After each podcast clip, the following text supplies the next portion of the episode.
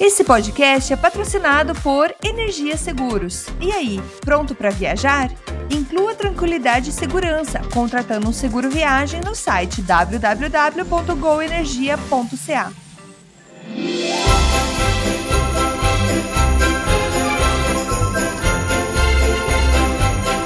Saudações, humanos, e sejam bem-vindos de volta ao Canadá Agora, o seu podcast sobre política, economia e o cotidiano do Canadá, que fala das coisas como você quer ouvir. Eu sou o Massaro Roche e pela última vez nesse ano estou aqui com vocês e junto com meu companheiro, seu Paulo Henrique Dantas. Seja bem-vindo de volta, seu pé. Fala aí, Massaro, estamos sempre na luta aí, sempre juntos, não podemos deixar e vamos encarar esse último programa com a mesma motivação do primeiro, porque todo mundo sabe que não precisa nem tirar os enfeites de Noel, porque daqui a pouco já é Noel de novo. Toca o barco. Pra falar a verdade, eu tô vendo esses daí desde antes do Halloween. A galera tirou as abóboras, deixaram as coisas de Halloween, de Natal e acabou isso. Último programa do ano, a gente tá gravando hoje, dia 15 de dezembro, programa de número 81. Pois é, vocês vão ficar sem ouvir nossas vozes por algumas semanas, porque a gente também é filho de Deus, a gente precisa dar uma pausinha, né? Dar uma respirada. E é também nessa época do ano que a gente começa a mandar os mimos para os nossos patronos. Então, você que apoia nosso projeto, por favor, fique de olho no seu correio, porque está na época de começar a receber seus presentinhos de final de ano para poder colocar embaixo da árvore. Tomara que chegue antes do Papai Noel, né? Isso aí. Se o NORAD não derrubar o pobre velho. Isso aí. Se você é novo aqui, seja bem-vindo e aproveite também, a gente espera que você aproveite bastante, lembrando que não se assuste com a duração do programa, porque ele é grande, mas a gente faz ele de maneira que fique menos doloroso. Só acompanhe, verifique na descrição do programa, seja no seu tocador de podcast, ou se você estiver assistindo direto no browser ou no YouTube, verifique diretamente a sessão que você quer assistir. A gente divide tudo por províncias, por território. Você pode ir direto para o bloco se você tiver interesse.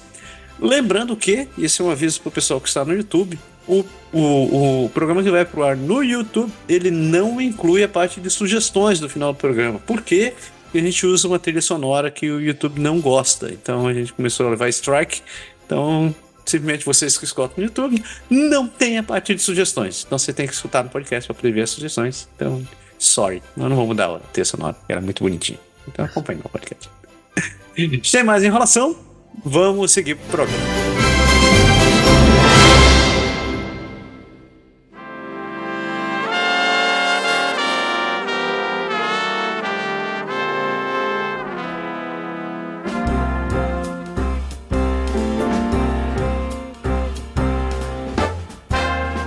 Amare usque ademare. Então a gente começa nosso bloco de notícias pelo país, um blocão, e como sempre, girando nas notícias federais. A primeira notícia é boa, né? Boa mesmo, começou levando tapa na orelha.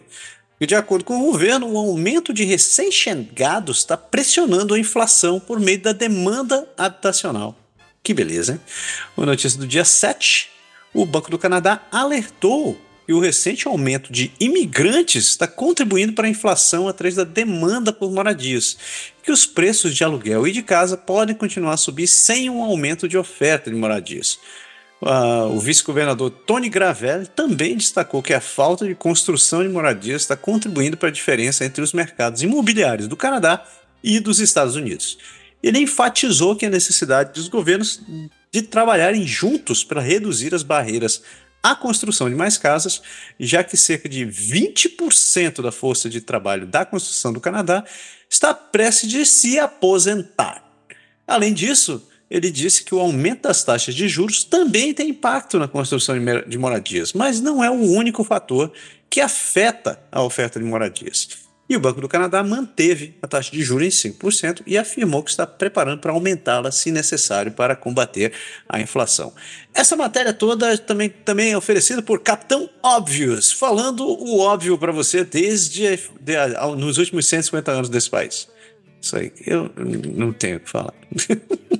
E É engraçado isso daí, porque essa semana o presidente do Fed, que é o Banco Central Americano, né, ele acabou anunciando que eles não iam aumentar as taxas e que provavelmente eles vão anunciar prováveis reduções de taxas o ano que vem. E como a gente sabe que a economia do Canadá é muito colada nos Estados Unidos, vai ficar meio contraditório se um aumenta e outro abaixa. Mas tecnicamente eles falam que parece que as coisas estão começando a melhorar, o que levou as bolsas a subirem ontem, então teve um bom rendimento aí. Vamos ver se tudo continuar assim, os bons sinais mais ou menos no meio do ano que vem vão aparecer por aí. Eu achei engraçado ele xingando, a culpa de tudo, a culpa da inflação é de imigrantes. Eu falei, nossa, é isso aí, vamos começar a xingar. Vamos pôr na costa dos imigrantes. Imigrante tem a costa larga mesmo, né? É fácil, né? Vem pra cá, é o mais privilegiado de todos. Mais paga imposto e é ainda mais privilegiado. Mas vamos que vamos. A Câmara dos Comuns, lá em Ottawa, adia, após 24 horas de votação, acabou com cochilos e cantorias, porque a deputada Karina Gould, líder do governo na Câmara dos Comuns, e o primeiro-ministro Justin Trudeau votaram em uma das mais de 100 moções em Ottawa na sexta-feira. Os parlamentaristas finalmente deixaram a Câmara dos Comuns na noite da sexta-feira, após votar mais de 24 horas consecutivas, cumprindo a promessa do Partido Conservador de atrasar a legislação do governo liberal, com uma avalanche de votos, a menos que concordem em eliminar parte dos impostos sobre o carbono. O líder conservador Pierre Poilievre prometeu que o partido continuará a lutar contra o imposto até que ele seja abolido. Durante a votação, o primeiro-ministro Trudeau falou sobre a importância de implementar uma visão para o futuro do país. Parlamentares de todos os partidos agradeceram à equipe parlamentar pelo trabalho árduo. O deputado conservador Andrew Scheer afirmou que o partido conseguiu matar um dia de trabalho do governo e continuará a votar até que o primeiro-ministro ouça os canadenses e acabe com o imposto. O líder do NDP, Peter Julian, criticou a tática dos conservadores e disse que o custo de manter a Câmara em funcionamento durante a noite não representa um bom uso do dinheiro. O governo liberal se recusou a atender às demandas dos conservadores para eliminar o imposto sobre o carbono. Só para colocar no contexto, a gente viu que o Trudeau ele queria colocar a taxa de carbono, aí todo mundo começou a reclamar, quando ele, principalmente o pessoal das marítimas, porque a gente já falou aqui em outros programas, a taxa de carbono para quem aquecia a casa com o mazute era muito baixa, só que agora eles aumentaram essa taxa, quando foram implantar nas marítimas já estava muito alta. O que aconteceu? Os conservadores que estavam lá nas marítimas começaram a criticar. O Trudeau sentiu que o bicho estava pegando, como ele já está mal nas pesquisas, ele tentou voltar atrás e os conservadores queriam eliminar essa taxa. Eles foram nessa manobra de fazer, porque quando é colocado um voto, como eles não têm maioria, porque se eles tivessem maioria, eles podiam implantar de maneira um pouco mais autoritária, que é o baião que a democracia aqui autoriza. Mas como eles não têm maioria, a cada vez que eles colocavam uma lei, os conservadores colocavam 1001 concessões e aí tinha que votar essa concessão para ir votar. Então eles atrasaram o máximo, as pessoas passaram a madrugada lá votando por causa dessa tática do Poilievre. Mas isso daí fala muito quem entende, quem tá mais voltado na política, mas para os comuns mortais não quis dizer nada, deixou os caras lá trabalhando a noite toda para eles aprenderem um pouco que a vida não é tão fácil assim. Faz bem. Quero ver, eles nunca tiveram que ficar em um call igual eu, uma semana inteira, 2, 3, madrugada. Ainda notícia do governo federal, o contrabando de seres humanos no Canadá para os Estados Unidos é um mercado lucrativo que atrai o crime organizado. A Polícia Federal do Canadá, a RCMP, identificou um mercado crescente atraente para organizações criminosas visando lucros ao facilitar a entrada de pessoas vulneráveis nos Estados Unidos. As autoridades americanas registraram um aumento de 550% nas apreensões de pessoas atravessando a fronteira do Canadá para a gringa. A maioria das apreensões envolve cidadãos mexicanos e indianos. A RCMP enfrenta desafios legais para impedir o fluxo de pessoas em direção à fronteira e muitas vezes deixando indivíduos próximos à fronteira sem poder deter.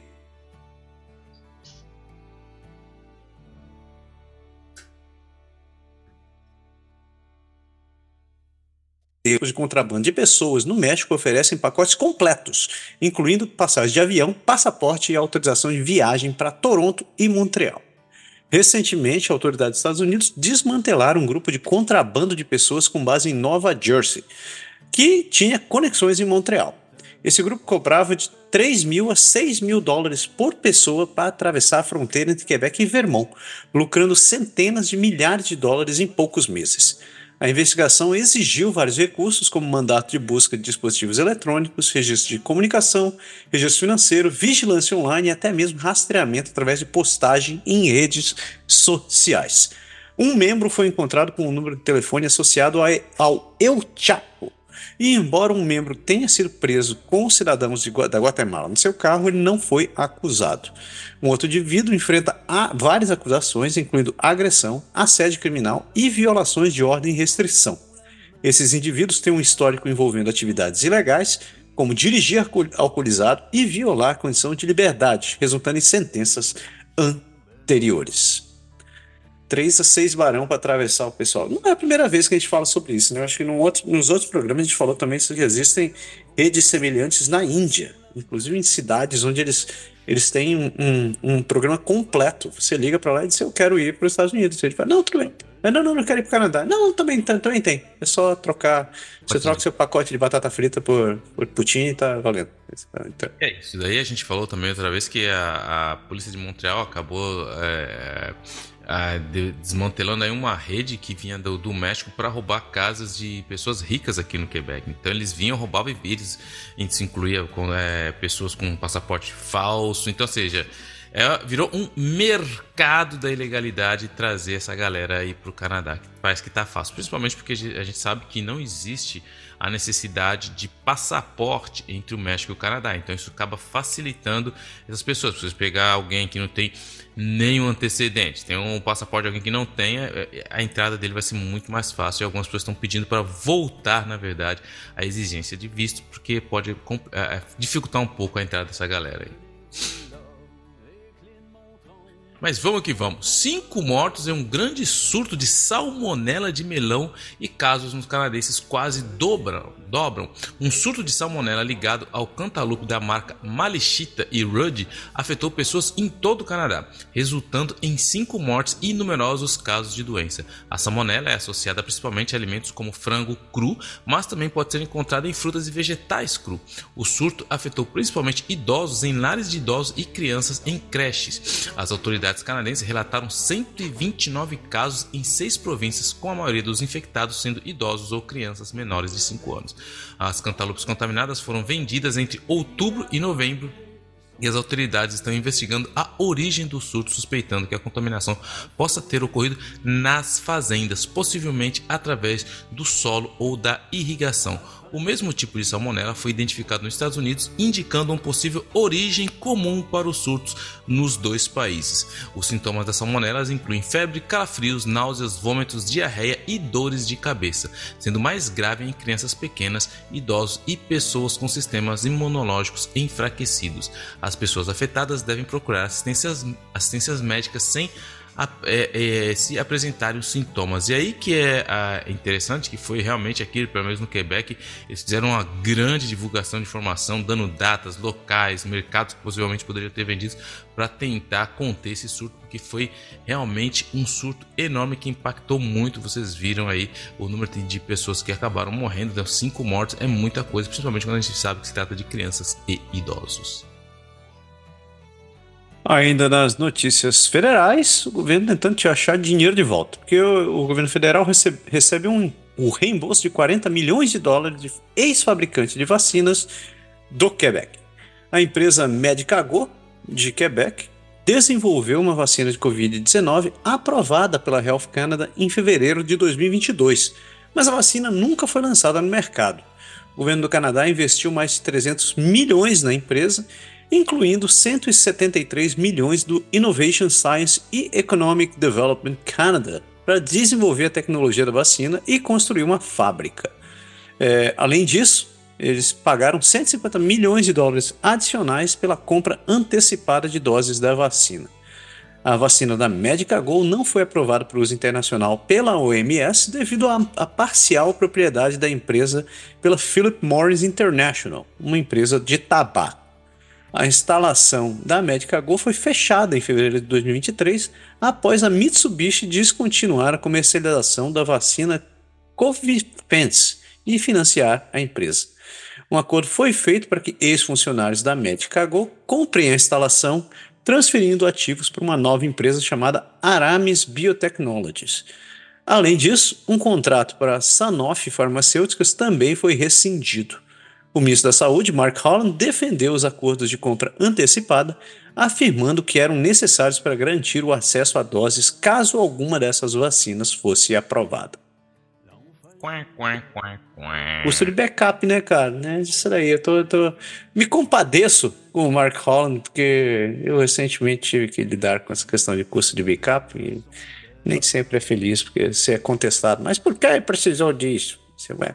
É que foi quando, que todo mundo sabe do orgulho quebequense que existe, quando a Medicago que estava falando que tinha uma provável vacina que seria feita aqui no Quebec, tava todo mundo uau, mas aí realmente os organismos não aceitaram devido ao conflito de interesse que tinha, principalmente como se falou da Philip Morris, e realmente eles não chegaram às conclusões. E a gente sabe também que agora é fácil um pouco apontar o dedo, mas quem se lembra, na época da pandemia, estava todo mundo desesperado. Vacina, teve dedo no olho e tapa na cara entre os Estados Unidos e o Quebec e o Canadá. Para quem se lembra que os Estados Unidos, não sei se vocês lembram, mas os Estados Unidos tinha uma leva de roupas, de luvas e outras coisas estavam vindo para o Canadá. Os Estados Unidos mandou parar no hangar, falou, no avião, não sai, isso fica aqui que a gente está precisando. Então, assim, foi um momento difícil, decisões difíceis foram tomadas e... É simples, muito mais fácil hoje falar depois que a pandemia já ficou para trás, né, no quesito histórico da cabeça do povo, mas na hora estava todo mundo desesperado, todo mundo queria realmente proteger de alguma maneira a sua população, então tinha que ser o quê? Iris or iris. Mas continuando aqui, as projeções de emissões mostram que o Canadá está no caminho certo para atingir as metas climáticas provisórias. O governo federal do Canadá divulgou novas projeções de emissões que mostram que o país está a caminho de alcançar sua meta climática intermediária e se aproximar de atingir sua meta climática de 2030. As projeções são baseadas em políticas anunciadas pelo governo federal e pelos governos provinciais e territoriais. Também foi anunciado que um novo plano de regulação para limitar as emissões de indústria de petróleo e gás. O governo atual criticou o histórico climático do governo anterior e prometeu continuar a implementar medidas para reduzir as emissões. No entanto, ainda há trabalho a ser feito para fechar a lacuna entre as projeções e as metas estabelecidas. Isso é muito importante. No entanto, ainda trabalho a ser feito para fechar a lacuna entre as projeções e as metas estabelecidas. O governo também está trabalhando em novas políticas para reduzir as emissões em setores como transporte e construção. E de novo, o que fica mais interessante aqui é que eles não estão prontos para eliminar, eles vão limitar. Essa é a importância da palavra aqui, como a gente viu na COP28, que o foco não é eliminar tudo isso, é diminuir, limitar e depois a gente vê. Ou seja, quando você não alcança a meta, você muda a meta e toca o barco. Não era esse o ditado, quando você atinge a meta, você dobra a meta. Mas é outro nível, né? Como é que é? Nós estamos chegando perto de nos aproximarmos numa possível tentativa de atingir a meta. Exatamente. A Anistia Internacional relata violações contínuas dos direitos humanos no território dos Wet'suwet'en. A Anistia Internacional está exigindo a suspensão imediata da construção e uso do gasoduto Coastal Gas Link, assim como a retirada das forças policiais e de segurança privada do território Wet'suwet'en na Colômbia Britânica, devido a violações contínuas dos direitos humanos contra ativistas que se opõem à construção. Os líderes hereditários Wet'suwet'en não deram consentimento para a construção dos seus territórios tradicionais. A organização destaca relatos de violência, intimidação e criminalização dos oponentes do gasoduto, pedindo a interrupção do governo até que o governo consulte adequadamente os chefes hereditários e obtenha seu consentimento livre, prévio e informado. A anistia também exige a retirada das forças policiais, o arquivamento de acusações criminais contra arquivistas e expressa preocupação com a falta de transparência e atrasos nas investigações sobre violação dos direitos humanos. a empresa Coastal Gas Link nega as acusações, afirmando ter seguido os procedimentos legais e de consulta com as Primeiras Nações ao longo da rota do gasoduto, alegando também ter tomado medida de segurança necessária devido a atos de violência contra o projeto. Cara, esse negócio é muito interessante. Semana passada eu comentei exatamente sobre esse caso de um documentário que eu assisti no não era no Marketplace, aquele outro programa de investigação lá, chama o Globo Repórter do Canadá lá, sempre esqueço o nome daquele negócio, cara. Mas enfim, eu vou lembrar porque essa é a minha sugestão do final do programa. E eles falaram, e a reportagem não era especificamente sobre isso, mas eles falavam sobre a privatização da polícia no Canadá. Eles falavam de como a polícia de British Columbia tem um braço que é dedicado para poder tratar dessas questões, de questões que envolvem Primeiras Nações e esse impacto quando empresas estão construindo gasodutos ou exploração de coisas parecidas. E eu falo um pouco mais sobre isso daí depois. Mas o interessante é que eles mostravam exatamente o caso do Wet'suwet'en. E o curioso é que, de fato, a empresa tinha feito acordo com várias dessas nações que tinham pelo caminho, por onde ia passar o gasoduto. Mas não especificamente com um grupo que estava lá. Então ele dizia assim, não, a gente seguiu os procedimentos legais, a gente fez o que deveria fazer, em partes. Então é como se você tivesse comprado uma estrada inteira, né? Você vai dizer, vou construir uma casa, vou construir uma estrada que vai ter 10 km, mas tem uns pedaços aqui de 500 metros que o cara que mora ali não quis sair, mas a gente vê depois, e eles construíram o negócio. E rapaz, é um documentário muito bom, eu não vou dar spoilers, mas é exatamente sobre isso que falaram. Super interessante.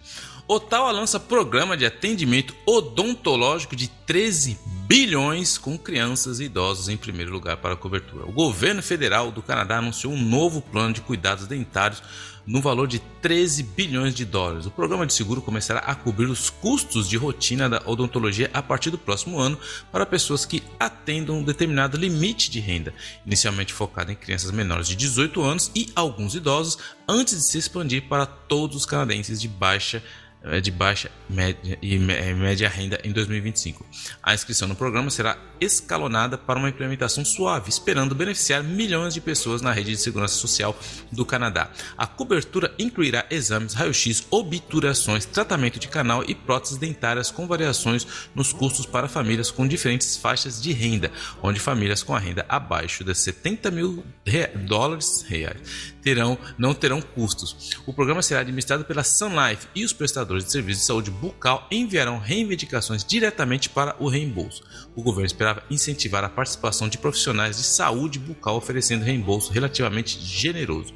O plano será implementado progressivamente em grupos etários ao longo do próximo ano, com o NDP elogiando como um momento histórico e continuando o legado de Tom Douglas, um defensor de cuidados de saúde abrangentes no Canadá. Bem interessante isso daí, realmente foi uma promessa que o NDP forçou o Partido Liberal do Trudeau fazer. Eles realmente implantaram, então isso começou, vai começar pelas idades das pessoas mais idosas e os mais jovens, que vai ter acesso a todos esses tipos de serviço, e isso vai depender da sua faixa de salarial familiar, então dependendo da sua renda familiar, e as pessoas vão ter realmente acesso a todos esses produtos. Todo mundo sabe que aqui é muito caro. E de novo, eles escolheram a empresa Sun Life, porque é uma empresa que está acostumada com isso, então quem vai no dentista aqui sabe como funciona, você vai pegar a carteirinha, você faz tratamento, você tem o seu seguro, na hora você passa no dentista, ele vê se cobre ou não, quanto você tem que pagar, e ele só paga a diferença quando você precisa pagar. E agora milhões de canadenses vão ter direito a isso daí. Boa, muito legal. É uma promessa, a gente não pode, nós temos que ser coerentes, a gente não pode criticar um governo por cumprir promessas. Essa foi uma promessa que eles fizeram, uma promessa que eles entregaram, só tenho a parabenizar. Tá aí, já tem um bom candidato pro Good Vibes desse ano. Desse ano. Ainda notícias federais, o governo apresenta um projeto de lei para estabelecer padrões de água potável nas Primeiras Nações. O governo federal apresentou uma nova lei, o projeto de lei C-61, que visa estabelecer padrões de água potável em Primeiras Nações e fornecer financiamento sustentável para manter a qualidade da água. A lei também cria uma nova instituição liderada por Primeiras Nações, a Comissão de Água das Primeiras Nações. A comunidade de Neskantaga, que está sob um aviso de água potável há 28 anos, espera que a nova lei possa evitar que outras comunidades enfrentem o mesmo problema. No entanto, alguns líderes indígenas se sentem excluídos do processo de desenvolvimento da lei e pedem mais recursos e participações nas decisões. Esse é um fato que a gente fala aqui com frequência, que é, é um fato extremamente triste e deprimente, para dizer a verdade, porque é uma realidade que muitas Primeiras Nações e quase todos os territórios, para dizer todos os territórios passam por isso, que são a baixa qualidade da água. Então, são frequentes os casos de comunidades que recebem aviso de risco de contaminação, de risco para consumo de água, que em alguns casos nem mesmo filtrando é possível ser consumido, porque existe contaminação, inclusive, com petróleo ou outros resquícios de exploração local, de minérios local. E como vocês viram, tem um caso dessa nação da questão Neskantaga, eles estão há 28 anos com aviso de risco de água potável. Então, eu espero que isso não seja só uma promessa de uma promessa, porque é exatamente isso que é essa notícia. Vai ser um projeto para estabelecer um padrão. Então, é uma promessa de que uma promessa vai ser feita. A gente fala que às vezes a gente está no Canadá, mas às vezes parece que está num país de terceiro mundo. 28 anos sem ter água potável. É um absurdo, mas enfim. Continuando aqui, o código de conduta das mercearias não funcionará a menos que todas as empresas assinem, diz o CEO da Metro aos deputados. Uma nova pesquisa do Centro de Futuro Trabalho revela que os lucros no setor de supermercados do Canadá provavelmente atingirão mais de 6 bilhões esse ano, em um número recorde. A Metro Inc., que está disposta a aderir ao Código de Conduta dos Supermercados, mas Walmart, Loblaw expressaram preocupações sobre o aumento de preços para os consumidores e não estão prontos para assinar o Código na sua forma atual. O ministro da Agricultura de nível federal e provincial instaram os principais varejistas a assinarem o código, apesar dos lucros elevados. Os preços dos alimentos aumentaram 20% em relação aos níveis da pré-pandemia, segundo dados do Statistics Canadá. O diretor do Centro de Futuro Trabalho, Jim Stanford, argumentou que os varejistas aproveitaram a pandemia para aumentar os seus lucros enquanto estão sob pressão para estabilizar os preços dos alimentos e assinar o código de conduta. Os varejistas se opõem a certas disposições do código, alegando que isso resultará em preços mais altos para os canadenses. O governo ameaçou tomar medidas se eles recusarem a assinar.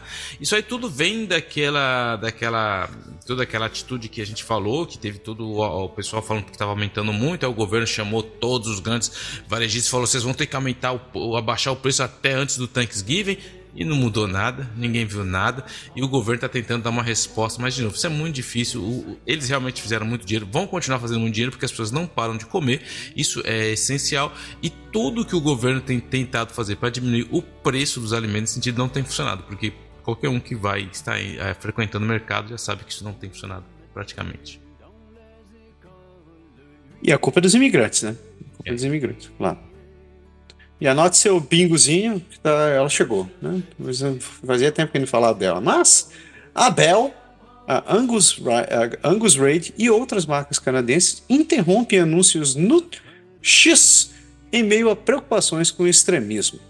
Várias empresas e organizações canadenses proeminentes, como a Samsung Canadá, a CF Montreal, a Path Alliance, pausaram a publicidade do X, o antigo Twitter, depois de uma investigação da CBC News revelar que os seus anúncios estavam aparecendo em contas extremistas e vinculadas a discursos de ódio. A revisão da CBC descobriu anúncios de grandes marcas associadas a conteúdos racistas, além de antissemitas e de extremistas, gerando preocupações sobre a presença desses anúncios em tais contextos. Além disso, anúncios de organizações como a CF Montreal e a B'nai Brith Canada foram encontrados em feeds de contas associadas a discurso de ódio e nacionalismo branco, levando algumas empresas a suspenderem a publicidade na plataforma. Embora a B'nai Brith Canada tenha indicado que planeja continuar anunciando no X, outras empresas expressaram sua decisão de interromper a publicidade ao ser informadas sobre a colocação de seus anúncios em contextos extremistas. Isso aí, né? Quem foi que o cara trouxe de volta e trouxe o... Trump, Elon Musk. Não, eu esqueci. O Musk trouxe de volta a conta do cara que era um mega extremista lá nos Estados Unidos essa semana, né? Eu esqueci o nome do cara, bicho. Tinha sido bloqueado. Mas enfim. Alex Jones. Como é que eu esqueci? Alex Jones. Não, isso... Era o dono da Infowars. Não. Trouxe a conta de volta argumentando que ele tinha direito à democracia, expressão democrática. Mas é aquela coisa. Na internet, cara, as pessoas acham que... É por isso que essa é a minha crítica muitas vezes ao jornalismo, às pessoas que fazem jornalismo. Porque eles vivem numa bolha intelectual que eles acham que eles acreditam que o mundo funciona da maneira que eles pensam. O que eu quero dizer com isso? Que muitos jornalistas reclamaram, principalmente falando quando teve toda aquela coisa que o Facebook, Google, Meta tiraram a publicações de jornais, eles falam tudo isso vai aumentar porque o problema é a desinformação, o problema é a raiva, o ódio, tudo isso. Enfim, só que o que acontece é que eles esquecem que as pessoas não estão procurando informação. Muitas pessoas procuram de novo. Eu já falei isso aqui 50 vezes, mas as pessoas não procuram informação, as pessoas procuram confirmação. E quem acha que a pessoa vai lá de manhã procurar entender o que está acontecendo na guerra do Hamas, as pessoas não estão interessadas nisso. As pessoas querem discutir, as pessoas querem xingar e as pessoas querem ver vídeo que não presta pra nada. É isso que as pessoas querem. E é isso que essas plataformas funcionam. É nisso. Você pode ver, se você fizer um vídeo que que vai criar uma certa polêmica, que vai... Isso aí vai atrair mais do que um professor que vai tentar explicar da onde surgiu a guerra entre Israel e o Hamas. É dessa maneira que as plataformas os algoritmos funcionam. Não tem jeito. Eles querem achar que as pessoas... Vou dar um exemplo. Outro dia eu estava assistindo... Eu nem sabia que existia isso. Eu estava assistindo um programa e eles convidaram uma mulher que ela... Eu esqueci o nome dela, pra você ter ideia como que... Eu me ligo nessas paradas. Mas ela tava falando num programa de internet, eu tava assistindo. Ela é uma quebeca aqui do Quebec e ela tem uma conta no TikTok e a conta dela, eu esqueci o nome disso, mas ela faz barulhos. Eu, por exemplo, a pessoa, ela tá lá... ASMR, que chama esse negócio. Esse fenômeno imbecil aí. Então, ou seja, ela chega, pra quem não sabe o que é isso, ela fica online. Aí se a pessoa tá assistindo ela, o cara manda um LOL. Aí ela fala, com barulho, LOL, LOL, LOL, LOL. Se o cara manda hello, ela fala hello. Cara, mas mostrou ela fazendo. Eu fiquei, digamos assim, bom itaquerês, embasbacado. E ela falou que ela parou de trabalhar, que ela tá fazendo muito, muito, mas muito dinheiro com isso. Então... Isso é só o sintoma de que a realidade das pessoas que vão nas redes sociais. Não adianta você chegar, o jornalista tudo falar, não, que as pessoas têm que ir no site de informação de cada um do seu jornal preferido e procurar notícias. As pessoas não estão procurando isso, eles não entenderam ainda. Não é isso que as pessoas querem consumir. As pessoas continuam querendo consumir bobeira. É assim que funciona, é assim que é a realidade. Existe um percentual de pessoas que está procurando se informar, claro, mas eu já li vários estudos de quem eram as pessoas que eram mais positivas quando o advento da internet, que eles achavam que as pessoas iam melhorar muito mais a qualidade do conhecimento, porque os otimistas falavam, não, a gente vai ter muito mais acesso à informação, muito mais rápido, de muito mais qualidade, então isso vai aumentar a qualidade do debate, enquanto outras pessoas acreditavam que iam piorar a qualidade do debate. E pelo que a gente tem visto, tem piorado, porque as pessoas não estão interessadas nos grandes discursos. O pessoal quer... Hoje em dia, a gente sofre de um déficit de atenção mediático tão enorme nas redes sociais que ninguém quer ler mais de 3 linhas. Então você imagina um jornal que escreve 5, 6 parágrafos, tem que parar e analisar. Isso não atrai ninguém. O que atrai é aquele blog de 5 linhas, frases fáceis, sabe, pouca pontuação, que você lê a manchete e já acha que entendeu. Então, para falar disso tudo, e é aí que entra o problema desses discursos de ódio nas redes sociais. Que esses caras, eles vão para as redes sociais, o cara da Infowars, eles vão para as redes sociais para fazer isso, porque eles sabem que as pessoas estão querendo isso, as pessoas estão querendo discutir, xingar.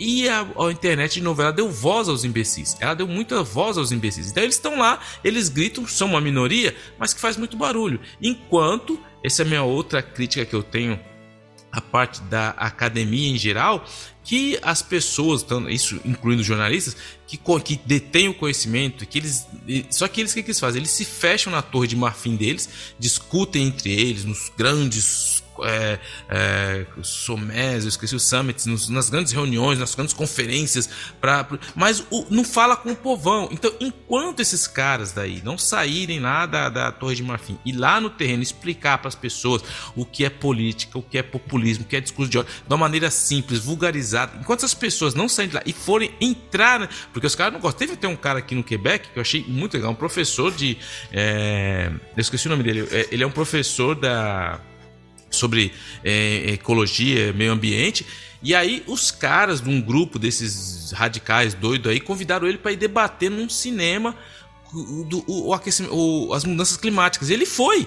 E o cara chegou lá, ele passou 4 horas lá, ele falou, cara, não é o tipo de exercício que eu gosto de fazer todo mês, porque não dá pra fazer isso, mas ele tava sentado lá contra 4... Tudo bem, foi no maior respeito, as pessoas queriam escutar. E é isso que é o outro fato interessante, as pessoas que colocam toda essa galera que é contra tudo na categoria, vocês são retardados, idiotas, complotistas, é um outro erro, você colocar as pessoas, que tem pessoas ali que são moderadas, tem pessoas que têm simplesmente questões que são válidas, mas a partir do momento que o cara fala, eu acho que não é bem assim, você não tá no nosso grupo dos intelectuais aqui, e excluem essas pessoas. Isso é um erro, que ele foi lá, discutiu com esses caras, fez o ponto dele, e é isso que precisa. Esses caras saírem da Torre de Marfim e ir pra lá, porque se 2, 3 pessoas chegarem e falar, pô, esse cara realmente tem razão no que ele falou, já vai criar um movimento. Só que não, fica os complotistas loucos gritando de um lado e os acadêmicos do outro lado falando, não, eles estão errados e vão continuar aqui. E já acaba dando esses resultados que a gente sabe como funcionam as plataformas de redes sociais.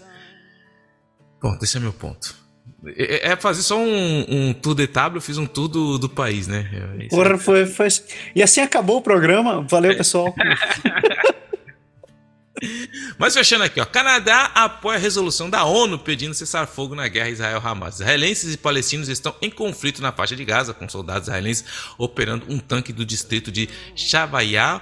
O Canadá votou a favor de uma resolução não vinculativa das Nações Unidas pedindo um cessar-fogo humanitário imediato na guerra entre Israel e o grupo islâmico palestino Hamas. Grupo Islâmico Terrorista, né? Tem que fazer. A resolução foi aprovada pela Assembleia Geral da ONU, com 153 votos a favor, 10 contra e 23 abstenções. Além disso, a resolução pede que o Hamas liberte os reféns e pare de usar civis palestinos como escudos humanos. O Canadá também apoia uma solução de 2 estados para o conflito e pede que o Hamas seja excluído do governo de Gaza. O primeiro-ministro canadense Justin Trudeau, juntamente com o primeiro-ministro da Austrália e da Nova Zelândia, emitiu uma declaração conjunta pedindo esforços para um cessar-fogo sustentável. O presidente dos Estados Unidos, Joe Biden, criticou a conduta de Israel no conflito, afirmando que o país está perdendo apoio internacional e que o governo israelense precisa mudar para encontrar uma solução duradoura. Mas é aí que entra a onda de hipocrisia, porque o Joe Biden fala isso, mas o Joe Biden mandou um monte de mísseis para Israel para poder tacar lá na faixa de Gaza. Do outro lado, o Trudeau está muito complicado aqui, porque quando ele fez esse anúncio, ele se complicou com a galera que é das instituições judaicas. Mas aí teve um especialista que ele falou de uma maneira muito interessante que isso pode ser um cálculo político, porque quem mora no Canadá, de maneira geral, de um lado ou de uma ponta a outra, sabe que o número de pessoas de origem muçulmana, árabe e afins tem crescido muito. Então, ou seja, o Trudeau ele se coloca numa posição muito difícil, porque mesmo dentro do caucus dos liberais, muita gente teve, quem era a favor de Israel criticou a posição do Trudeau, e quem é a favor dos muçulmanos apoiou a iniciativa do Trudeau. Então, está uma guerra interna para saber quem apoia quem nisso aí.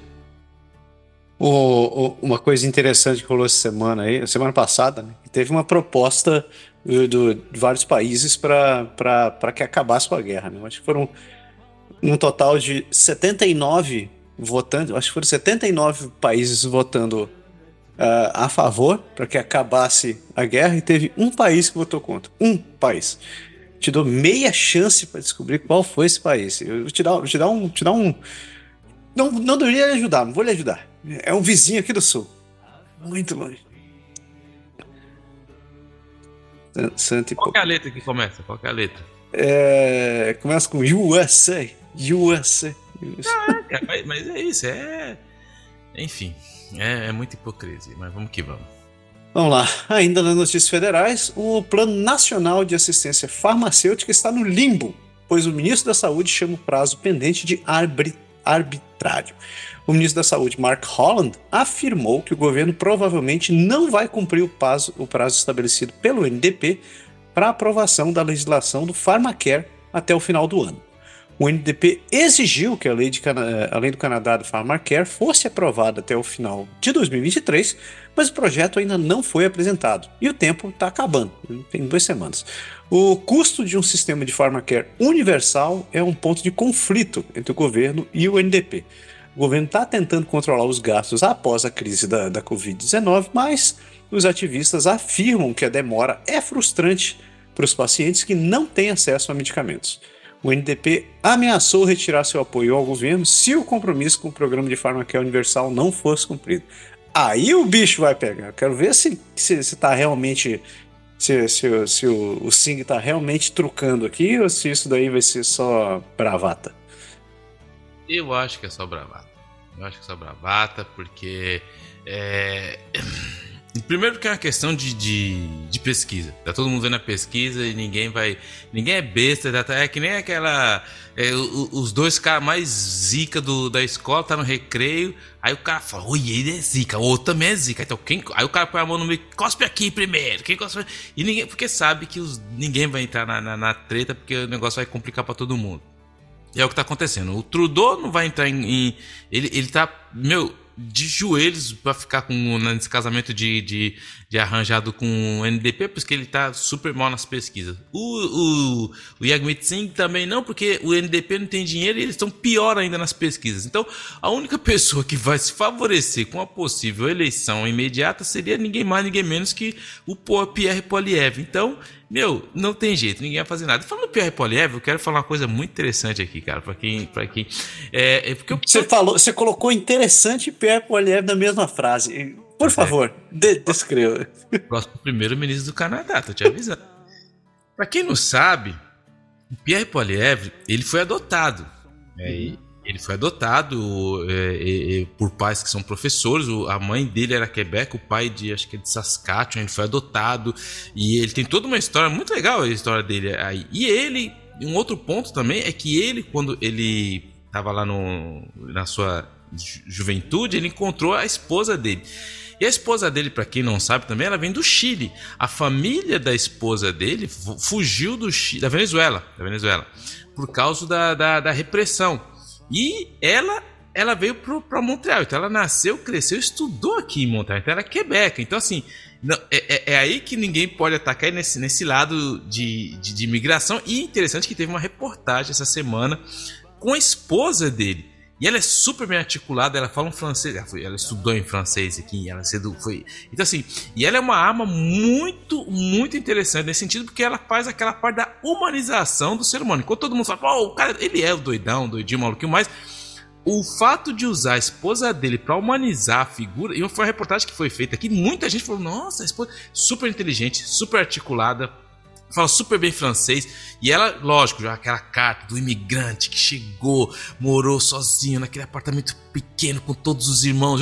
Então tudo isso joga em favor, porque ele precisa ganhar o amor do lado francês, e enfim, muito interessante aí. Então quem não conhece a esposa do Poilievre, fique de olho, ela vai aparecer muitas vezes, principalmente aqui no lado francês. Tem que concordar, de fato ela tem uma participação muito boa, ela tem uma dinâmica e uma desenvoltura muito boa, e o cara também é uma estratégia muito bem feita, né? Não posso negar.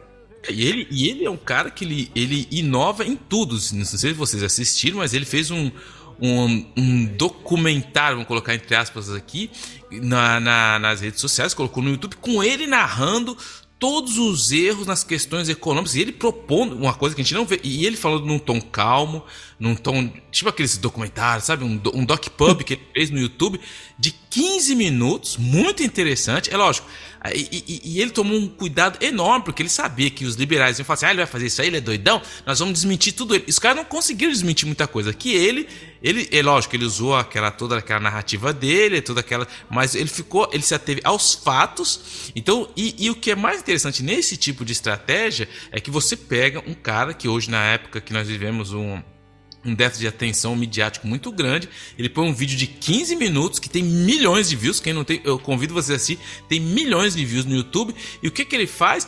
ele força a mão para os liberais, porque cada movimento que ele faz, ele obriga os liberais a fazer um outro. Então é ele que está no controle do jogo. E isso é muito interessante, porque o Trudeau acaba ficando sempre na defensiva, tendo que fazer alguma coisa, porque ele vai e faz. Não, a gente tem que ir lá responder. E todo mundo sabe que quem sai primeiro é o que tem a vantagem. Então, Poilievre, o cara é zica, mano. Mas vamos continuar falando dos conservadores aqui. Queria fazer esse ponto interessante, mas foi interessante. Andrew Scheer, que foi o ex-chefe do Partido Conservador, quebrou as regras do parlamento ao filmar um vídeo partidário em seu escritório, mas é um bravô campeão. O líder conservador da Câmara, Andrew Scheer, foi multado em $500 após violar as regras ao filmar um vídeo partidário em seu escritório parlamentar. A violação foi mencionada nas atas da Comissão da Economia Interna da Câmara dos Comuns, que supervisiona o uso dos recursos parlamentares. Scheer fez o vídeo para apoiar Arpan Khanna, que acabou vencendo a indicação conservadora e agora é membro do parlamento. A multa foi baseada em um precedente estabelecido quando o primeiro-ministro Justin Trudeau também filmou um vídeo partidário em seu escritório parlamentar. Enquanto os conservadores e o Bloco Quebecois pedem a renúncia do atual presidente da Câmara, Greg Fergus, o líder do NPD, Peter Julian, pede uma multa e um pedido de desculpas. Scheer também está liderando a campanha para forçar a renúncia de Fergus após ele filmar um vídeo partidário usando as vestes do presidente da Câmara. Scheer também foi multado de $500 por violar as regras ao filmar um vídeo em seu escritório parlamentar. E o que acontece? Quando as pessoas se tornam deputados, eles não podem usar a máquina do governo de maneira partidária. Então, assim, por exemplo, se ele tem que ter o e-mail dele do partido e tem que ter o e-mail dele como membro da Câmara. Ele não pode pegar o e-mail dele, Câmara dos Comuns do Canadá, e mandar, manda aqui para os militantes que vai dar tudo certo. Não pode fazer isso. Do mesmo jeito que ele não pode usar uma instituição e fazer vídeo para o partido dele. Isso tem que ser muito bem dividido. Então foi aí que ele deu uma mancada, como o Trudeau também já tinha feito, e aí a casa caiu $500 na conta do Andrew Scheer. 500 pila que eu precisar para comprar um PlayStation. Miserável, pra pagar essa multa, você trouxa. Tá barato assim o PlayStation, mano? Pô, eu vi 497 essa semana. Eu não tenho um console, então não tenho a menor ideia. Eu não jogo videogame. Vontade. Mas, cara, sabe o que é o pior? Que eu queria. Eu sou velho, né, velho? Então eu não consigo jogar esses jogos que essa criançada joga hoje em dia. O que eu gosto de jogar é Lego, velho. Que é joguinho de Lego, que o Lego você tem que ficar juntando pecinha, tem que fazer as paradas assim. Eu acho muito massa. Mas... sou velho também. A única coisa que eu tenho em casa que eu comprei aqui há uns anos atrás e eu jogo é um Atari, cara. Eles fizeram um modo do Atari, se tem igualzinho o Atari, só que os jogos não tem mais o cartucho, estão tudo interno. Então você joga o Pitfall, Enduro, River Raid. E é engraçado que minhas filhas olham, eu entendi, mas para elas a bola não é bola. O crocodilo, elas não entendem que é um crocodilo, um avião. Ela fala: que é isso? Fala: é um avião. Pai, isso não parece um avião. É um avião. E ela fala: nossa, pai, mas isso é muito estranho. Não esquenta a cabeça. É só isso. Esse é o meu nível de jogo que eu consigo. Ainda no governo federal, a maioria dos deputados no comitê da Câmara quer que o presidente Greg Fergus fique à medida que surgem novas alegações. Eita, um quer que saia, outro quer que fique. O relatório do comitê da Câmara recomenda dar ao presidente da Câmara dos Comuns, Greg Fergus, uma chance de se redimir depois de uma recente controvérsia em um vídeo, enquanto os membros do Bloco e do Partido Conservador continuam a exigir sua renúncia. O relatório recomenda ações disciplinares e um pedido de desculpa do presidente, mas não sua remoção.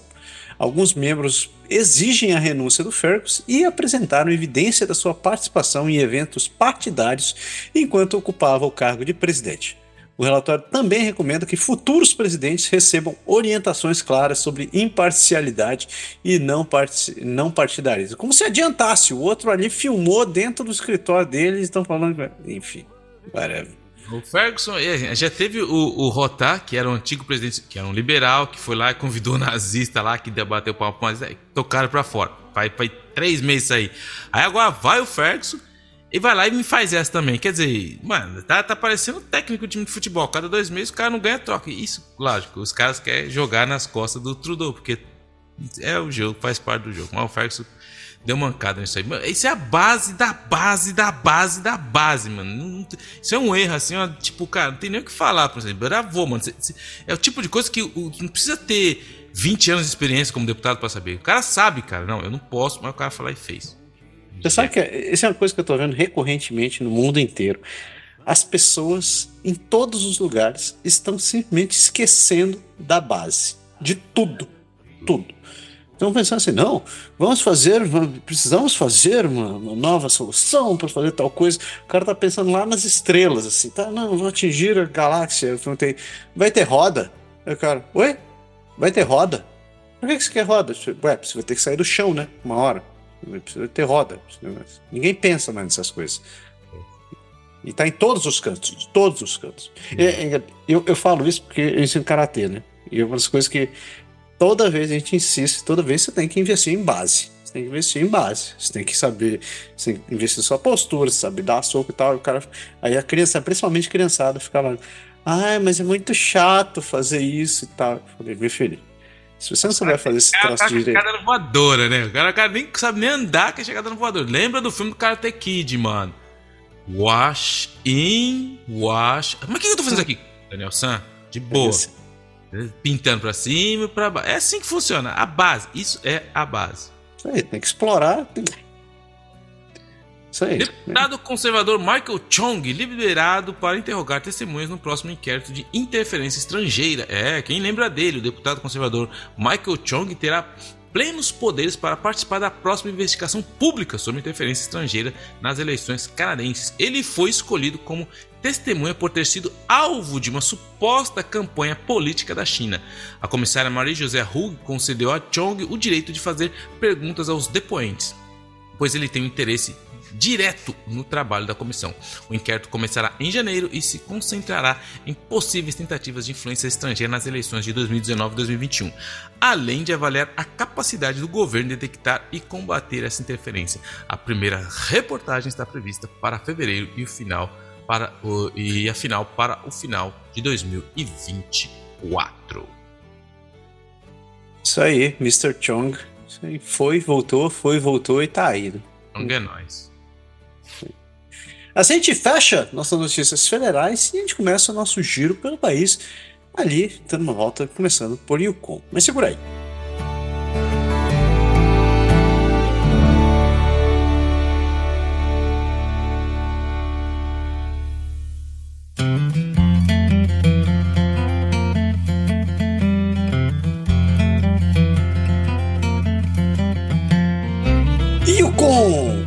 Terra do Sol da Meia-Noite. Faz tempo que a gente não fala de Yukon, né? Trutou faz do nada. Notícia aqui no território. Um casal luta para ajudar Bolt, um jovem cavalo selvagem que acreditam ter sido baleado. Bolt, um jovem cavalo selvagem, está desaparecido há semanas na região de Ibex Valley, no Yukon. Os seus pais, Storm e Sundance, foram encontrados mortos e acredita-se que Bolt também tenha sido baleado. Um casal local tem procurado incansavelmente pelo animal e compartilhado fotos em redes sociais, acreditando que ele esteja ferido e em más condições.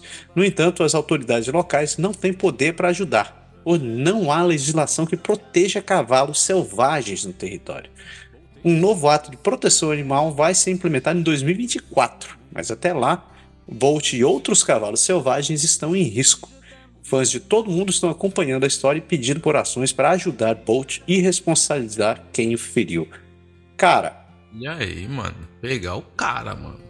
Quem que vai atirar em cavalo, velho? Por diversão.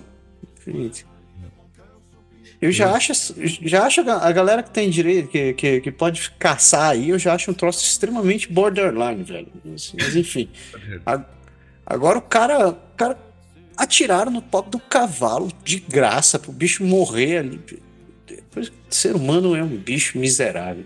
Nunca me espanto com o ser humano, cara. Nunca me espanto com o ser humano. Nossa, mãe. Agora a gente desce Yukon. Vamos ali pela Bela British Columbia. E aí, Pedro? Colegas saúdam a nomeação do primeiro chefe de justiça indígena do British Columbia na história do tribunal. Leonardo Marchand, filho do ex-deputado e ministro Leon Marchand, fez história ao ser nomeado como primeiro chefe de justiça indígena na Colômbia Britânica.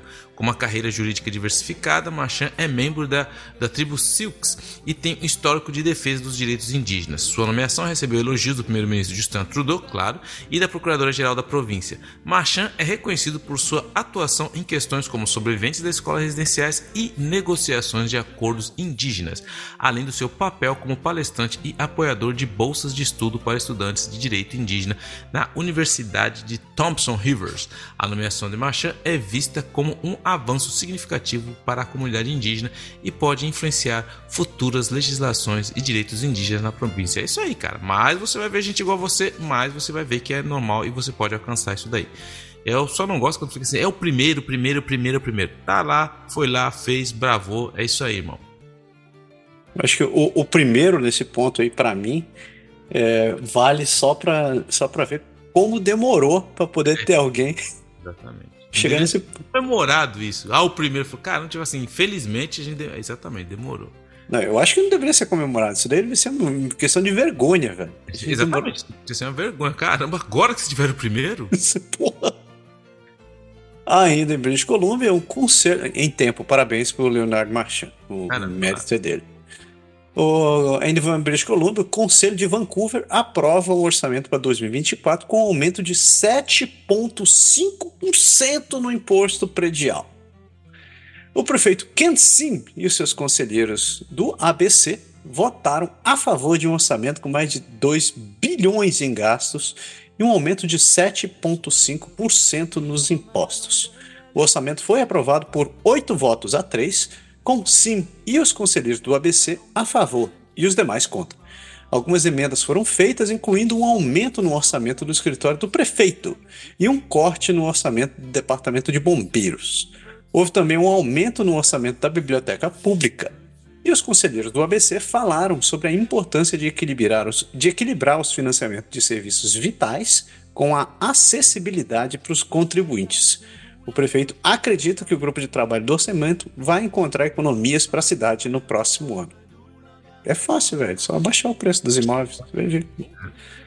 Aqui a gente teve aumento de 4,9% na taxa das casas. Eles inventaram agora uma taxa da ecofiscalité para aqui no questão municipal, tô falando questão municipal, tipo para prédios não residenciais, para quem é não residencial ou indústria, eles vão cobrar o estacionamento, ou seja, vai pagar 33 centavos por metro quadrado para os primeiros 3 mil metros e 57 centavos para os metros suplementares. Então, assim, os caras acharam um jeito de ir lá e meter uma taxa no estacionamento de um prédio não residencial. É incrível.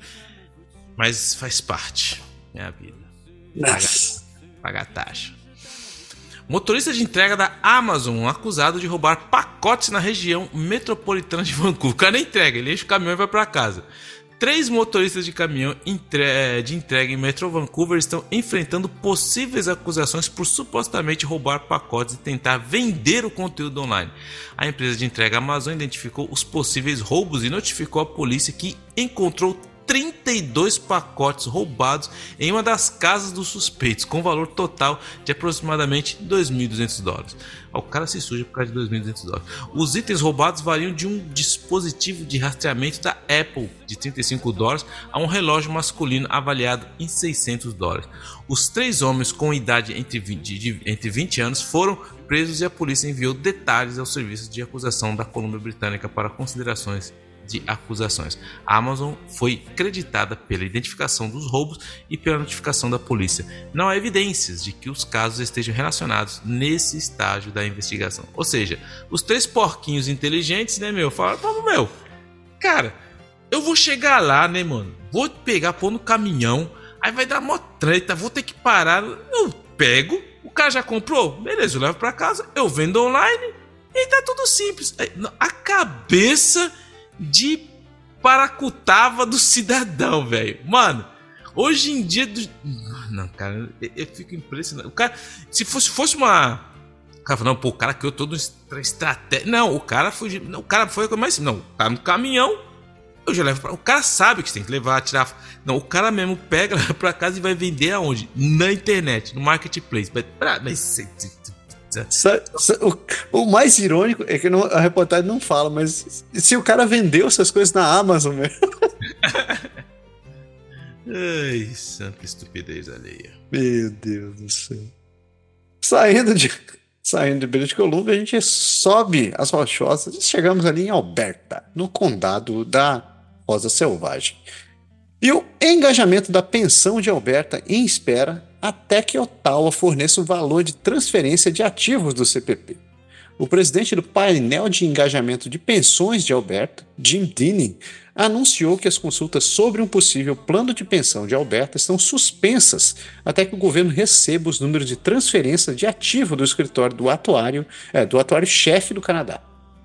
O Dinning afirmou que a falta de informações sobre o valor da transferência de ativos está dificultando as discussões produtivas e que o painel decidiu adiar as consultas até que mais informações estejam disponíveis. O ministro das Finanças, Nate Horner, afirmou que está satisfeito com a decisão do painel e que o governo solicitou mais detalhes ao escritório do atuário-chefe. O relatório LifeWorks, encomendado pelo governo, alega que Alberta teria direito a 53% dos ativos líquidos do CPP se decidisse sair do plano, mas essa informação tem sido contestada por economistas e outros governos provinciais. O painel de Dinning realizou 5 teleconferências e uma pesquisa, que foi criticada por não perguntar se os albertanos desejam sair do CPP. A oposição do NDP pediu ao governo que abandonasse a ideia de um plano de pensão de Alberta e realizou suas próprias reuniões e pesquisas para provar que a maioria dos albertanos é contra a mudança.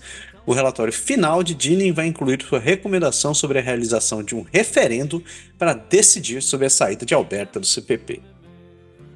Cara... É, mano, a futura primeira-ministra também, mano. Ela tá mudando tudo. Essa mulher, velho. Essa mulher vai mudar tudo lá e eu vou mudar pra lá, velho. Cara, essa dona Danielle, ela tá, o negócio dela tá causando agora com esse negócio.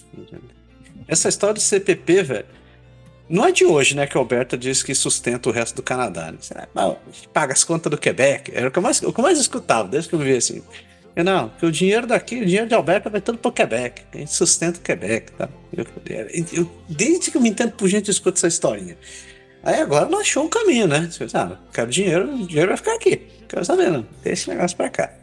Eu falei, opa, precisava de uma pandemia pra poder causar todo esse negócio. Tá? Tá certa a mulher, mano. Tá certo. Tamo junto. Vamos lá. Smith, é nóis. Depois do Poilievre é ela. Investigações sobre o suposto plano de suborno russo destinado a Nenshi não resultam em acusações da coroa. O ex-prefeito de Calgary, Naheed Nenshi, foi alvo de uma suposta trama para gravá-lo aceitando dinheiro russo como suborno. A polícia investigou o caso nos últimos anos e agora a promotoria decidiu que não serão apresentadas acusações. Nenshi denunciou a tentativa de armadilha em uma ação judicial de $1 milhão. Ainda está em andamento contra o site de notícias Canadaland e um operador político. Nenshi não aceitou o dinheiro e não se lembra dos 2 conselheiros envolvidos no caso. Tá vendo, mano? Cara, mano, não pode... Esse é o problema. O tribunal das redes sociais, velho, ele é muito rápido e ele já manda o cara pra acusação, pra guilhotina. Aí depois, passa um ano, você vai entender os porquês. Você fala, pô, mas não era bem assim, né, mano? Caramba, o Paranauê do Paranaguá, ó, tá vendo? Que mal fizeram para a família desse cidadão aí. Que mal fizeram para sua saúde mental, que viveu todo esse tempo sobre essas acusações infames sobre uma pessoa tão gentil e tão correta. Coitado dele aí. Esse negócio do Nenshi, eu vou fazer um parêntese aqui que eu lembrei de uma conversa de um amigo meu. Um amigo meu, ele trabalha no DOD aqui do Canadá, no Departamento de Defesa. Aí um dia a gente conversando, aí eu falei, não, você quer falar... Lembra tal coisa? Eu falei, cara, então remember. Aí ele falou pra assim, ele, ó, vou te dar uma dica, ok? Sempre te perguntar, principalmente em reuniões ou situações que você pode ser comprometido, nunca diga I don't remember. Eu falei, por quê? Aí ele disse, não, porque I don't remember implica que você possa ter tido contato com isso e que você pode se lembrar. Então, se você precisar colocar alguma coisa nesse contexto, diga I have no recollection. Eu falei...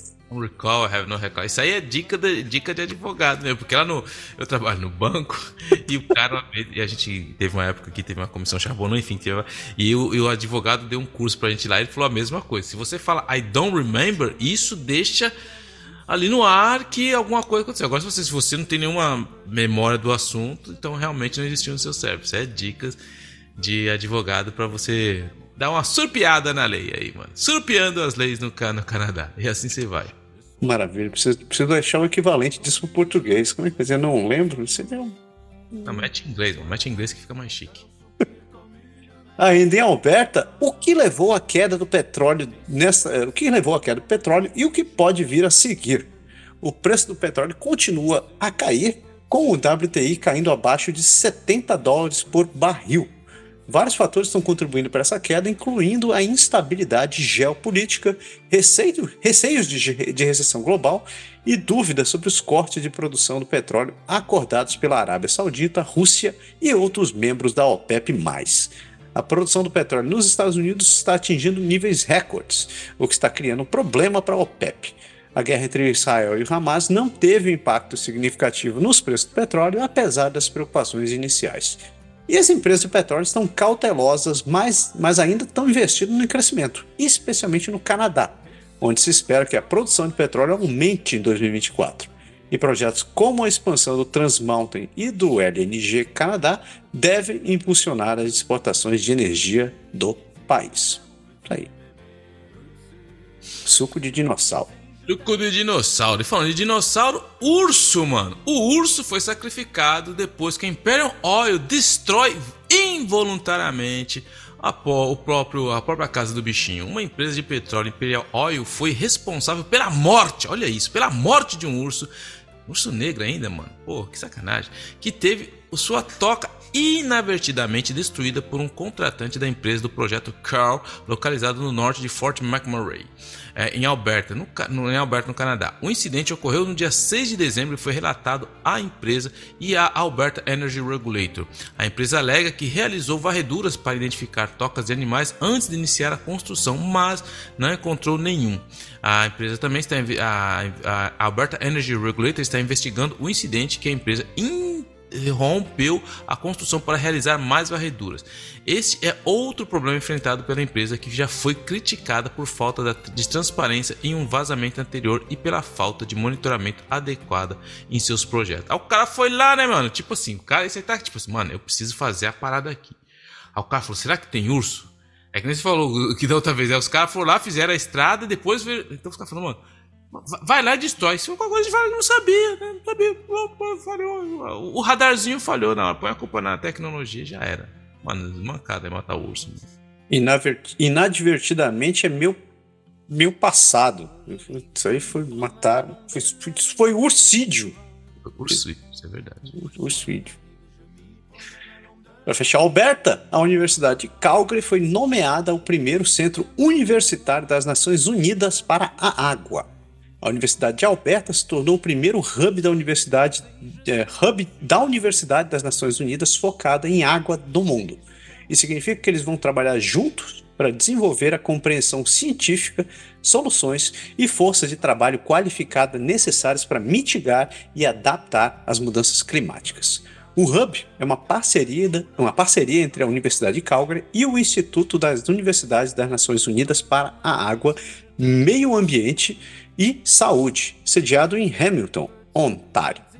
O diretor do instituto diz que a parceria vai ajudar a enfrentar os desafios futuros relacionados à água, meio ambiente e saúde. E oficiais da Universidade de Calgary afirmam que o alcance do Hub será global e terá 4 áreas de pesquisa: compreensão das mudanças dos ecossistemas aquáticos, doenças infecciosas em um clima de mudança, previsões ambientais para a sustentabilidade da água e resiliência em comunidades indígenas. A ironia dessa notícia é que Alberta é também onde tem os oil sands, onde uma quantidade estúpida e sem noção de água é utilizada para você ficar lavando areia para tirar petróleo. É isso. E saindo de lá, a gente desce para Saskatchewan, a terra dos céus vivos. E aí, Pé? E lá os bisões retornam às terras das nações Métis Saskatchewan. Búfalos foram transferidos com sucesso para Batoche a partir do Parque Nacional Grasslands no sudoeste de Saskatchewan. A transferência foi feita através de um acordo entre as nações Métis Saskatchewan e o Parque Canadá, com o objetivo de estabelecer um novo rebanho na terra das nações Métis, perto do sítio histórico nacional de Batoche. O rebanho, que atualmente conta com 25 búfalos, será utilizado para fins alimentares e educacionais, com a esperança de que cresça para 150 animais. A volta dos búfalos tem um grande significado na cultura para a nação Métis, uma vez que a caça desses animais foi fundamental para o desenvolvimento de habilidades e estabilidade econômica no passado.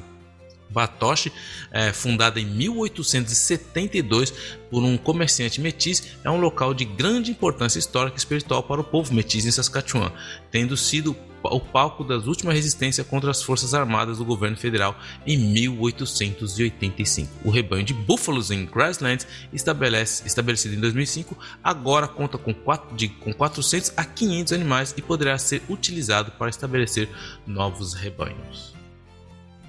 Mais um momento good vibes, uma semana onde cavalos estão sendo mortos, ursos estão sendo mortos, pelo menos tendo seus bisões. E para fechar as notícias da Prairie, a gente segue em direção à amigável Manitoba. Na primeira notícia da província, o salário mínimo atual na província não é suficiente para muitas pessoas. O novo relatório do Centro Canadense para Alternativas Políticas destaca que muitos trabalhadores em Manitoba que recebem o salário mínimo não conseguem suprir as necessidades básicas das suas famílias. O relatório insta o governo provincial a aumentar o salário mínimo para atingir um salário digno, definido como o valor necessário para cobrir as despesas básicas, considerando transferências governamentais e deduções fiscais. Apesar do recente aumento para $15,30 por hora, o salário mínimo ainda é insuficiente para tirar as famílias da pobreza. E o relatório destaca a necessidade da implementação gradual do salário digno e encoraja empresas a prepararem-se para pagar salários mais altos para melhorar a situação financeira dos trabalhadores. Eita, boi! Toda vez que eu escuto essa história de aumentar o salário mínimo, isso é uma boa, falsa ideia, cara. Porque, na verdade, se você aumentar o salário dos trabalhadores, você vai aumentar uma carga tributária muito maior para a empresa. E todo mundo sabe que no final isso vai ser uma economia circular, ou seja, você aumenta aqui, o cara vai aumentar lá e vai voltar para quem consome. Então não adianta você aumentar o salário sem uma estrutura, tem que ser... E já tem vários exemplos e estudos que falam, eu não lembro agora os números, mas para cada $1 que você aumenta, a carga tributária que você aumenta para a empresa, ou seja, você vai acabar forçando as empresas que podem a realmente aumentar o nível de automatização das coisas, porque você tem que baixar o custo, você pode aumentar o salário, mas tem que reduzir em algum lugar, não tem como tirar de todo lugar. Então eu tenho muito receio quando eu acho que o cara fala assim, vamos colocar o salário a $15, a $20. Tá bom, você pode colocar, mas a economia vai se readaptar com esse salário e talvez a economia não vai aceitar de uma boa maneira. Não adianta você ganhar altos salários se o custo de vida aumentar muito. É o que o pessoal faz na questão das empresas que vende alimentos. Você aumenta o preço do alimento, automaticamente vai aumentar o quê? O preço lá no restaurante. Por que o pessoal do restaurante as pessoas têm indo menos em restaurante? Porque o preço ficou muito mais caro. Por quê? Porque aumentou o alimento, a pessoa fala, automaticamente o cara do restaurante vai fazer o quê? Eu vou manter o mesmo preço? Não vai. Ele vai automaticamente repassar esse preço pro prato. E quem paga esse prato é o mesmo cara que teve o aumento do preço. Então, assim, tem várias questões aí econômicas para se levar em consideração. Acho muito simplista falar simplesmente, vamos aumentar assim, o salário mínimo para um tal número que... É bem mais complicado que isso.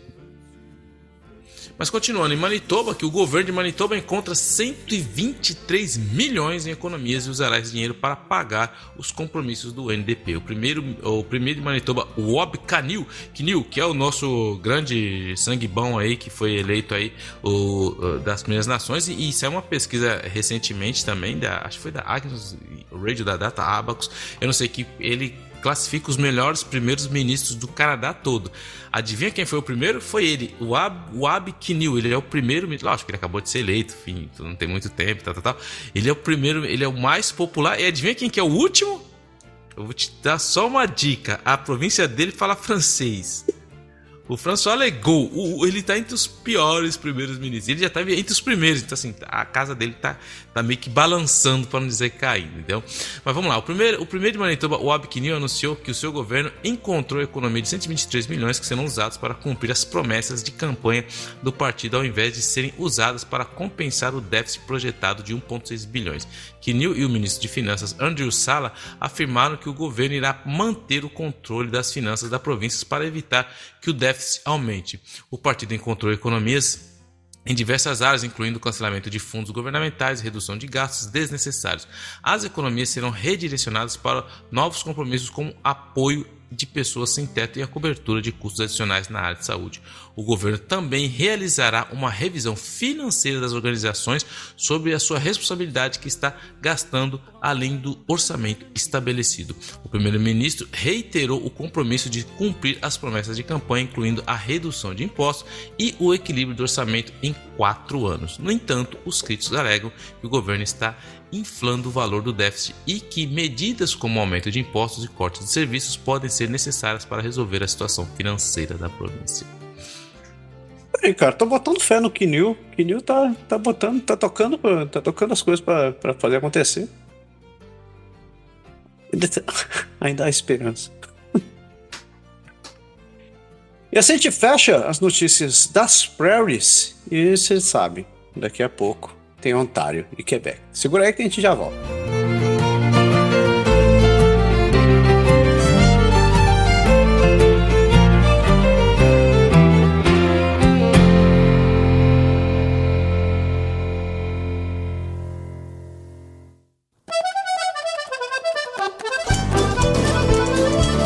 Chegamos lá, no lugar para crescer.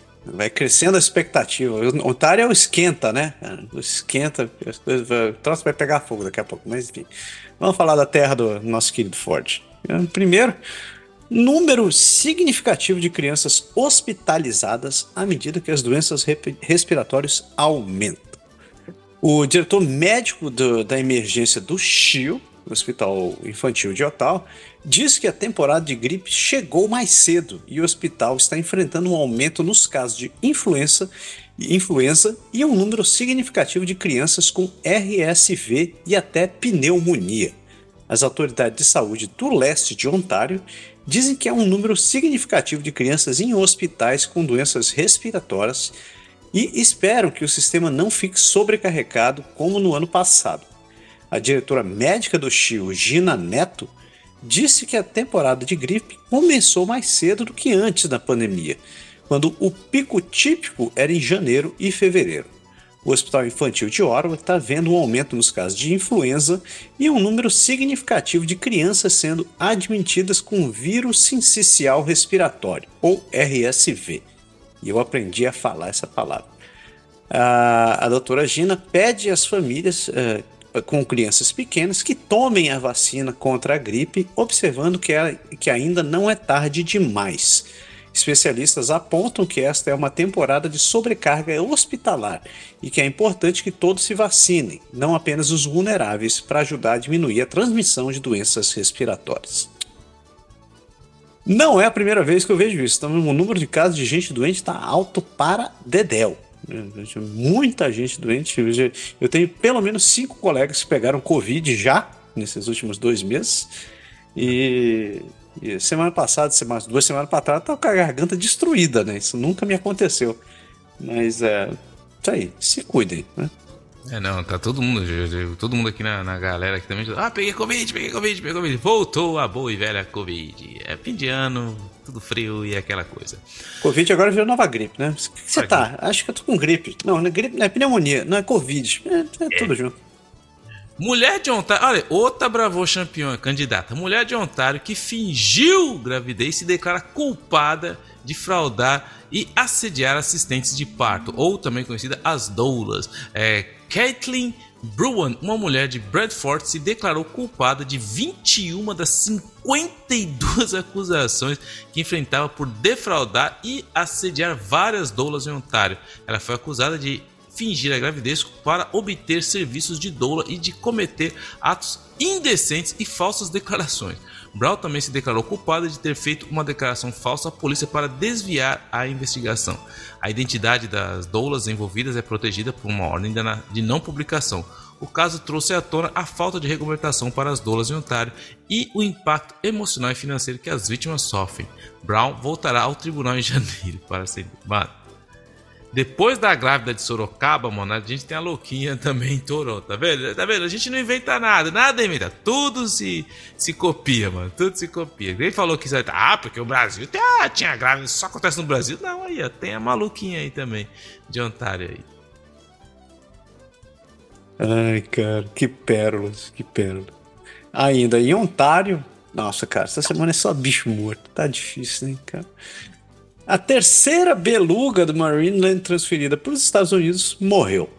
O Mystic Aquarium, em Connecticut, lamentou a morte de uma beluga chamada Carabali, transferida do Marineland do Canadá, que exibiu comportamento anormal e foi colocada em cuidados intensivos antes de falecer.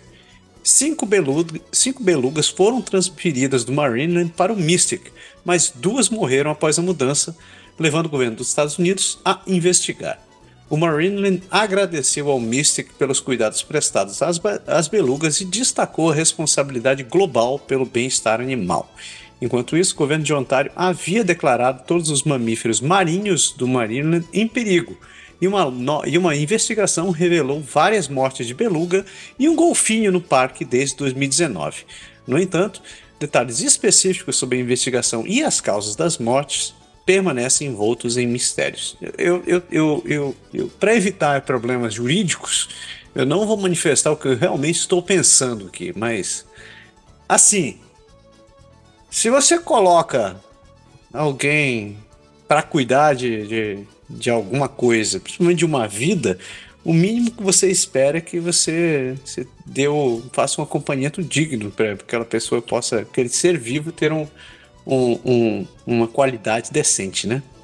E infelizmente não eram os relatos que tem a rodo sobre o Marineland. Então é triste que tenha demorado tanto para isso acontecer, mas pelo menos alguém abriu os olhos, né? Esses parques, enfim.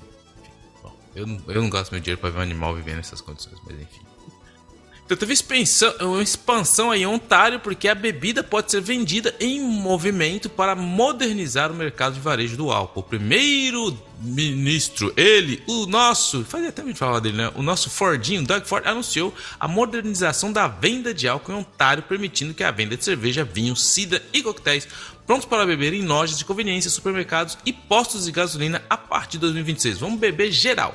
O objetivo é expandir a escolha e a conveniência para consumidores, marcando uma grande mudança na venda de álcool na província. A LCBO continuará a ser a única varejista de bebidas alcoólicas de alto teor, enquanto o acordo com a Beer Store terminará em 2025, permitindo que novas lojas vendam produtos de baixo teor alcoólico. O preço dos produtos será definido pelos varejistas privados, enquanto a LCBO manterá os preços consistentes. Entidades de saúde levantaram preocupações sobre o aumento das vendas de álcool e pediram cautela para garantir o apoio às comunidades de serviço de saúde mental durante a expansão do varejo de álcool. E aqui então, o Fordinho tá liberando lá, mas aqui os caras não abrem mão não. A saque aqui é uma vaca de leite os caras não querem largar a teta. Você tem que passar pela saque, senão não vai. Cara, o Fordinho tá na política do pane circenses assim na marra, velho. É assim, não. Enquanto você fala que o primeiro-ministro vai ser o responsável pelo legado da maconha, o Fordinho quer ser o legado da pinga. É assim, foi no governo dele, ou foi do irmão dele? Agora já não lembro mais. Acho que foi do irmão dele. Que liberaram a venda de cerveja no supermercado. Agora ele quer liberar cerveja. $1 a cerveja, lembra? É verdade, ele queria fazer a cerveja de $1. É isso aí, velho. Fordinho, mano. Fordinho? Oh, Jesus. Isso aí. E pra fechar, Ontário, Toronto vota pela eliminação do número de licença de viagem compartilhados. A Câmara Municipal de Toronto revogou sua proibição temporária de emissão de novas licenças para motoristas de transporte por aplicativo. A decisão veio depois do Uber entrar com pedido judicial contra a proibição e foi tomada na reunião do Conselho.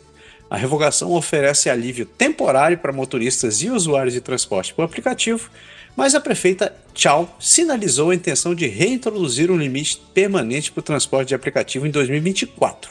A cidade tem cerca de 52 mil licenças para motoristas de transporte por aplicativo, com a maioria desses motoristas vivendo fora de Toronto.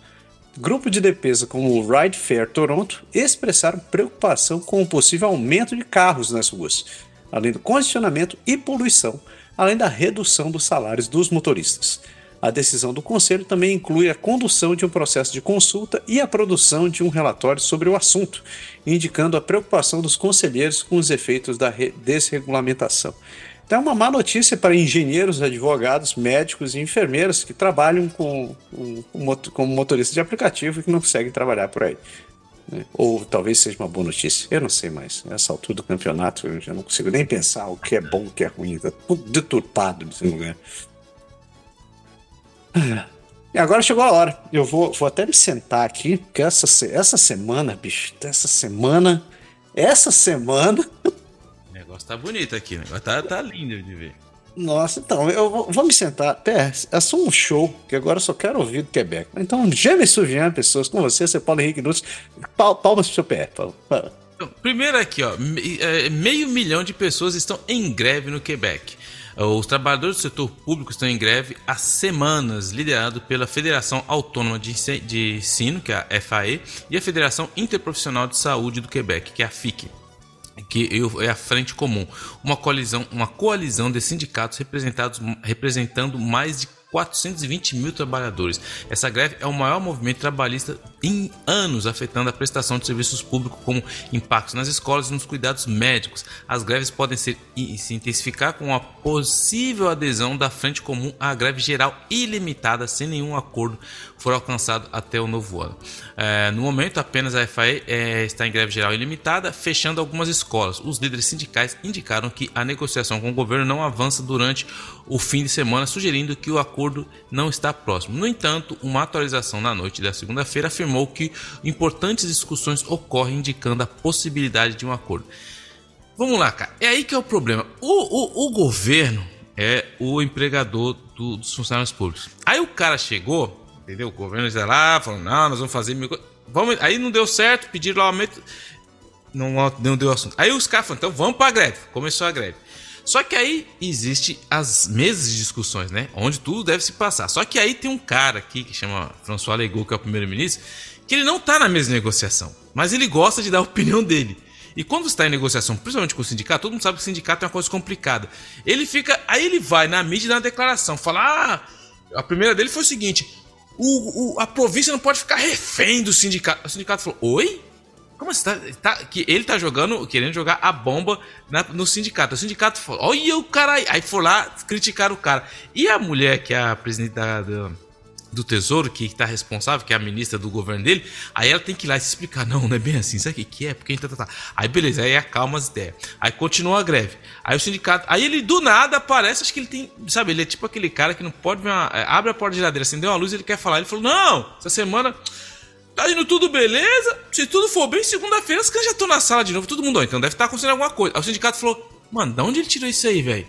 Não, quem falou que... Aí ele, não foi bem isso aí. Então, ou seja, tá uma zona, ninguém sabe nada, eles estão discutindo pela imprensa e ninguém resolve nada, os professores estão em greve. E o problema é que, assim, tá chegando o final do ano, tem um sindicato que é a Frente Comum, elas recebem uma certa porcentagem quando elas estão em greve, mas a FAE, que é o outro sindicato dos professores, não recebe. Então, ou seja, os professores estão 3 semanas sem receber nada. Está chegando o Natal, Ano Novo, como você vai fazer? Então, ou seja, todo mundo sabe. E o governo do Legault, vai se lembrar que quando ele chegou, ele falou assim, a minha prioridade de estar na política é a educação e as crianças. E aí a gente está vendo mais ou menos. Eu não estou culpando só o governo, porque o sindicato tem uma grande responsabilidade disso também, porque o sindicato não quer facilitar muitas coisas. Não vou entrar no detalhe aqui da negociação, tem muito detalhe ali, mas as duas partes podiam fazer a coisa mais simples. Entra numa sala, joga a chave fora, troca ideia, resolve. Enquanto não sai a fumaça branca, ninguém sai da porcaria da sala. Mas não, tá todo mundo mundo, cada um fala,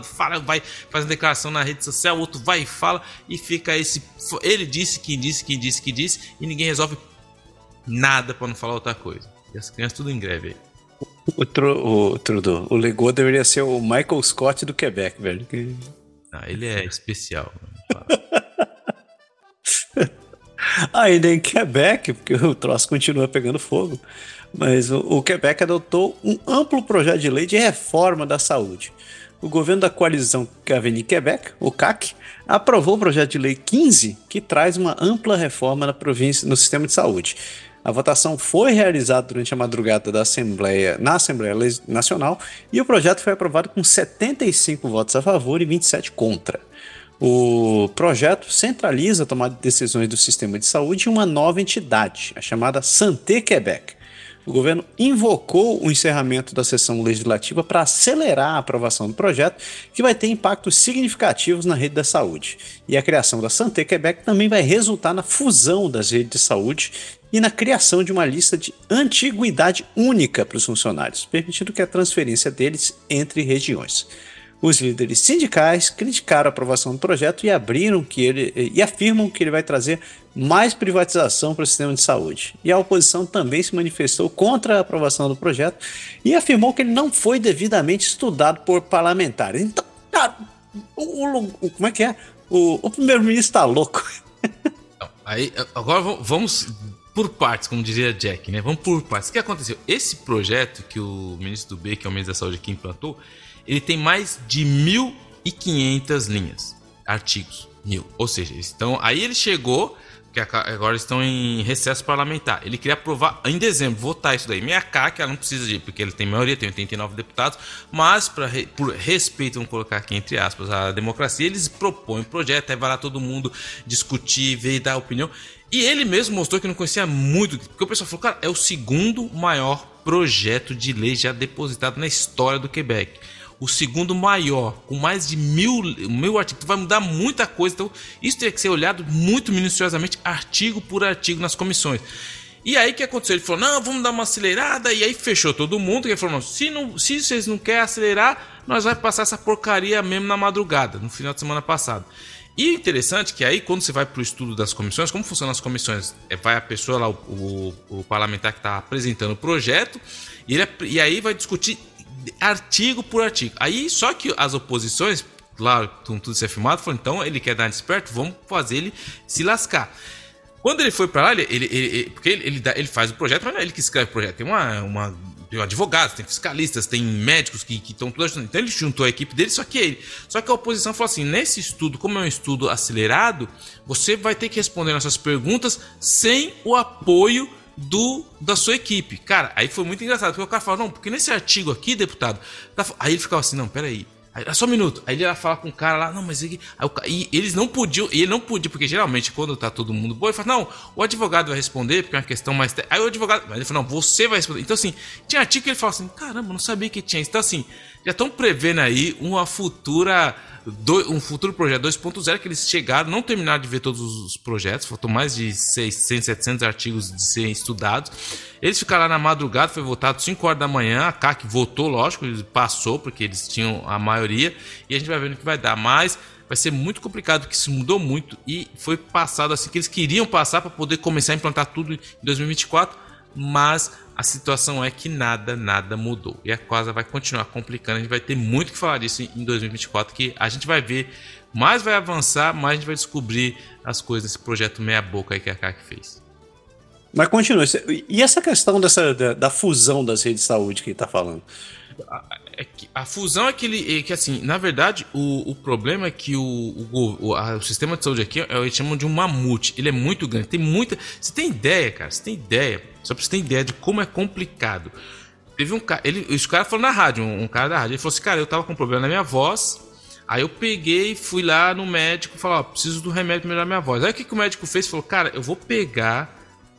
aqui para fazer sua prescrição, eu vou escrever aqui e vou mandar vou tirar uma cópia, vou dar para minha secretária, que ela vai mandar um fax lá para falar. Cara, é assim, você tem ideia? Já teve eles tentaram fazer uma viragem de informática. Os caras do projeto falou assim: o sistema de vocês é tão antigo que não dá para fazer uma viragem para inteligência artificial, não funciona. Então, pra você ter ideia, então ele vai fazer uma superestrutura que vai controlar isso, que vai ter, e o governo vem em cima disso. Então, essa estrutura vai controlar tudo isso, ou seja, vai colocar mais burocracia em cima da burocracia para tentar resolver o problema que é a burocracia, porque tem médico, tem enfermeira, tem, mas a burocracia é enorme, cara, é muito enorme. Tanto é que a gente fala, que a gente faz piada aqui, que o dia que o Quebec resolveu o problema da saúde e parar de usar fax, a empresa que fabrica fax vai falir, porque acho que ele só tem ainda a assistência técnica por causa do Quebec. Caramba, quem que é esses caras lá que usa nosso... Ah, é aquele pessoal lá do Quebec, lá no cantinho do Canadá, porque você tem ideia, né, do tamanho da trolha, mano. Isso me lembra uma época que eu trabalhava num hospital lá no Brasil. Não foi muito tempo não, cara. Isso foi 2005, 2003, eu acho. O hospital só tinha impressora matricial, velho. A gente... E aquele troço era cara para um dedéu para consertar a impressora matricial. Obviamente, né? Tem muita peça mecânica no troço. E não tinha muita de saída. Mas enfim. Seu Legault. Mas siga em frente aí. As universidades inglesas de Quebec tornam o governo outra contra-oferta em aumento da mensalidade. Isso aqui é outra palhaçada da CAQ. A Universidade McGill sofrerá consequências sérias se as taxas de matrícula forem aumentadas para estudantes de fora da província, de acordo com o principal vice-chanceler da instituição, Deep Saini. As universidades inglesas em Quebec estão apresentando uma nova contraproposta ao governo provincial na esperança de mudar o seu plano de aumentar os custos da matrícula no próximo outono. A proposta inclui cursos obrigatórios de língua francesa com a segunda língua e oportunidade de trabalho, mas a universidade pede que o governo adie o aumento de até 2025 e respeite os processos de consulta. O aumento da taxa de matrícula pode afetar a economia e privar o Quebec de um importante grupo de talentos jovens, além de já ter causado uma queda no número de inscrições nas universidades. O custo de matrícula propostas podem representar uma perda de até $94 milhões por ano para a Universidade McGill.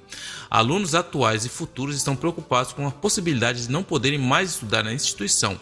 O primeiro-ministro do Quebec, François Legault, disse que é importante manter a Universidade McGill na província e espera-se que ele esteja aberto a negociar com as universidades. Porque, para resumir, o que aconteceu? O Legault chegou e falou assim: a gente vai defender o francês e os caras que vêm do Canadá para estudar aqui estão pagando muito barato, mano. Os caras estão pagando $6,000. $6,000 não dá. Vamos aumentar isso aí. Vamos pôr isso aí para $17,000. Para as universidades. Aí o pessoal falou: cara, você vai acabar com a gente, porque é uma questão de concorrência. O cara que está em Toronto, aqui do lado, fala: em vez de ir para... Por que eu vou pagar $17,000 no Quebec se eu posso fazer aqui em Toronto por $6,000? E aí todo mundo fala: você vai prejudicar, porque o Montreal é conhecido, tem a vida universitária aqui é muito forte. Tem universidades, a McGill, a Concordia, são universidades inglesas, Bishop, que são muito fortes e é um polo de conhecimento. Só que eles querem que os caras têm que falar sempre. E muitos deles aprendem francês. Muitos vão embora, mas alguns ficam também. Só que aí, de novo, aquele projetinho na ponta da mesa, várias discussões, as faculdades falaram: não dá, ele falou: não, vai ser $17,000. Só que aí os caras começaram a ver que o bicho estava pegando, aí voltaram: não, a gente não vai mais cobrar 17, a gente vai cobrar $12,000. Aí o cara falou: vocês vão cobrar $12,000, mas, de novo, a gente não está sendo competitivo com o cara que está no nosso lado. E as universidades fazem negócio, elas são competitivas, tem que ter competição, senão os caras vão pegar. Enfim, tá aquela trolha toda, é esse tipo de projeto que a CAQ faz, sem saber direito o que vai fazer, e acaba complicando todo mundo. Eles querem obrigar o cara a francizar o estudante inglês, obrigando ele a sair quase falando francês num bom nível. E tudo isso porque eles acham que, é lógico, o francês está perdendo terreno aqui em Montreal, mas eles pintam como se não fizer isso, se não fizer isso aí, acabou o mundo, não acabou o mundo. Mas é por isso que o problema da CAQ, eles ficam criando essas loucuras, essas leis que eles fazem meia boca, e dá isso. Para fechar sobre o Quebec, eu queria falar uma outra vez. Eles passaram no escurinho do cinema, né, saindo acabando a Assembleia, o ano parlamentar lá em Quebec, e eles votaram um projeto de lei que chama Projeto de Lei 39. O que acontece?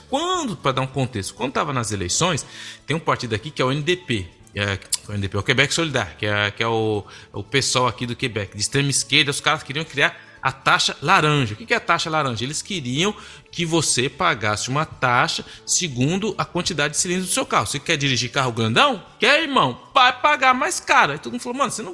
Peraí, como o cara que tem lá a sua vanzinha com 5 filhos vai ter que pagar mais caro porque você... Aí ficou... E a CAQ começou a zoar. Tanto é que a CAQ fez. Começou a chamar... A CAQ começou a chamar isso de taxa laranja. Ah, o imposto laranja. Eles fizeram... Pra você ter ideia, eles fizeram panfleto. A CAQ fez panfleto e colocou nos carros falando que o Quebec Solidário ia fazer. Tipo assim... Eles criticaram o Legault, riu.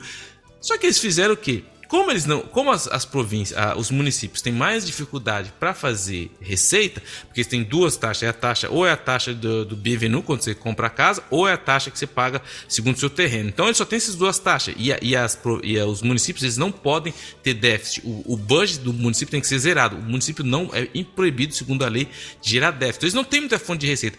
Só que aí o que o Legault fez? No escurinho do cinema, quase no finalzinho, ele falou assim, ó, eu vou fazer aqui uma lei do pacto fiscal. O que é a lei do pacto fiscal?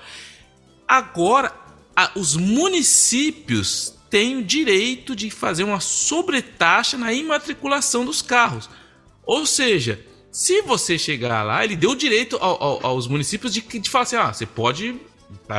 criar um imposto segundo o cilindro do carro, ou seja, que era a taxa que ele criticava, ele foi e tacou para o município, que ele fala, não foi eu, ele fala assim, mas é o município. Aí os caras chegaram quando ele anunciou isso, ô Legault, peraí, vamos trocar ideia aqui. Todo mundo sabe que o governo gosta de meter imposto, você passa essa lei, você vai deixar o cara criar mais imposto? Aí ele, não, a desculpa do cara, algo que o cara fala em rede nacional. Não é porque que a gente deu o direito que eles devem usar. Mano, você tá tirando, né, velho? É a mesma coisa que você pega uma criança com fome, você leva numa sala, aí você senta ela assim, aí você põe aqui um pratinho com brócolis, só brócolis puro, e do lado você põe aquele bolo, cheio de glace, bonito, cheiroso. Você fala assim, ó, você vai comer o brócolis, tá? Não é porque o bolo tá aqui que você não precisa. Se você quiser, mas não mexe, não é obrigado. Você fecha a porta e sai. Quando você voltar daqui meia hora, o que você acha que a criança vai mexer? Então é a mesma coisa, cara. Ele chegou falando, ele falou, não é porque a gente autorizou criar que os caras vão precisar criar. Você tem que usar com parcimônia, né? Com cuidado.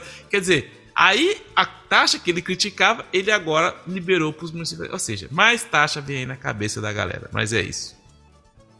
Cara, Quebec é nóis. É um gênio. É, isso aí.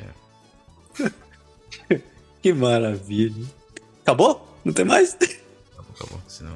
Senão fica aqui até amanhã. Mano. É muita alegria. E a gente fecha o Quebec e a gente segue pro nosso último bloco de notícias do país nas Atlânticas.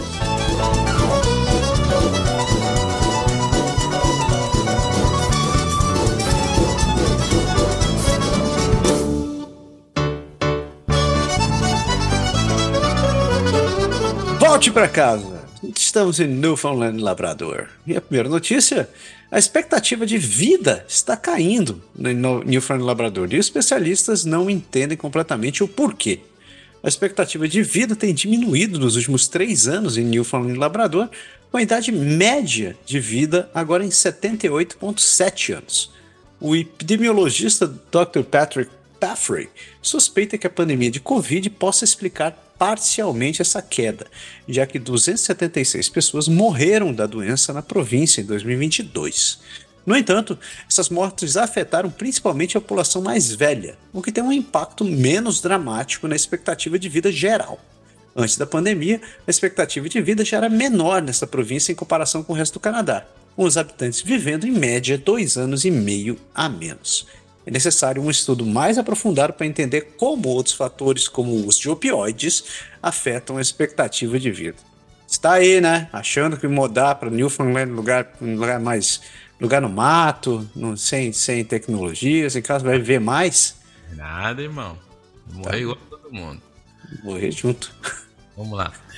Gift cards de supermercado fazem parte da nova iniciativa do governo de Newfoundland e Labrador para combater a insegurança alimentar. O governo de Newfoundland e Labrador anunciou uma parceria com a Maple Leaf Center for Food Security para investir $1,8 milhões em um novo projeto de 3 anos para combater a insegurança alimentar na província.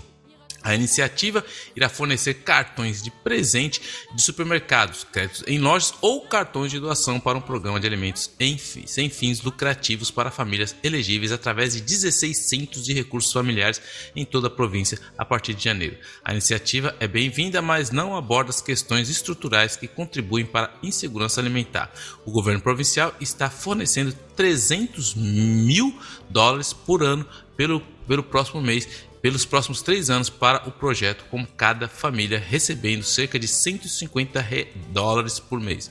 Cerca de 22,9% dos lares na província experimentam alguma forma de insegurança alimentar. Em cada 4 crianças vive em um lar com insegurança alimentar. O presidente da Food First na Newfoundland Labrador diz que o programa é bom, é um bom passo, mas a ajuda é necessária para abordar as questões em grande escala. Já é um bom começo, já, na realidade, do que tudo que está acontecendo nas questões econômicas, isso aí já, para mim, já é um grande passo.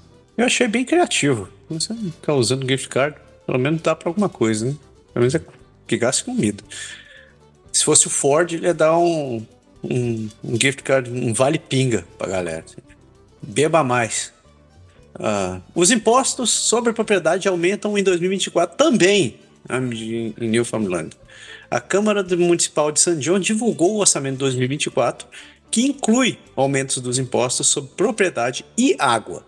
O imposto sobre propriedade residencial vai aumentar 9,64%, o que significa um aumento médio de $240 por ano para os proprietários. O orçamento total também aumenta em 3,2%, com gastos adicionais em manutenção de estradas, limpeza de neve e coleta de lixo.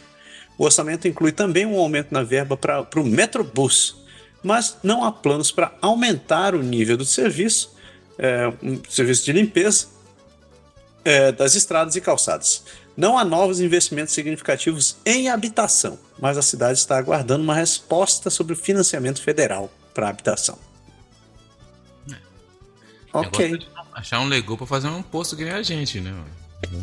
Criar imposto. O negócio é criar imposto. 10% de aumento, velho. Você tá de sacanagem. É brincadeira, não. E para fechar, é preciso ganhar $26,80 por hora para sobreviver em Newfoundland e Labrador. Um novo relatório da Canadian Center for Policy Alternatives afirma que os habitantes de Newfoundland e Labrador precisam ganhar entre $9 e $11 a mais por hora para conseguir viver na província. O relatório calcula o salário mínimo necessário para cobrir os gastos básicos de uma família, como moradia e alimentação.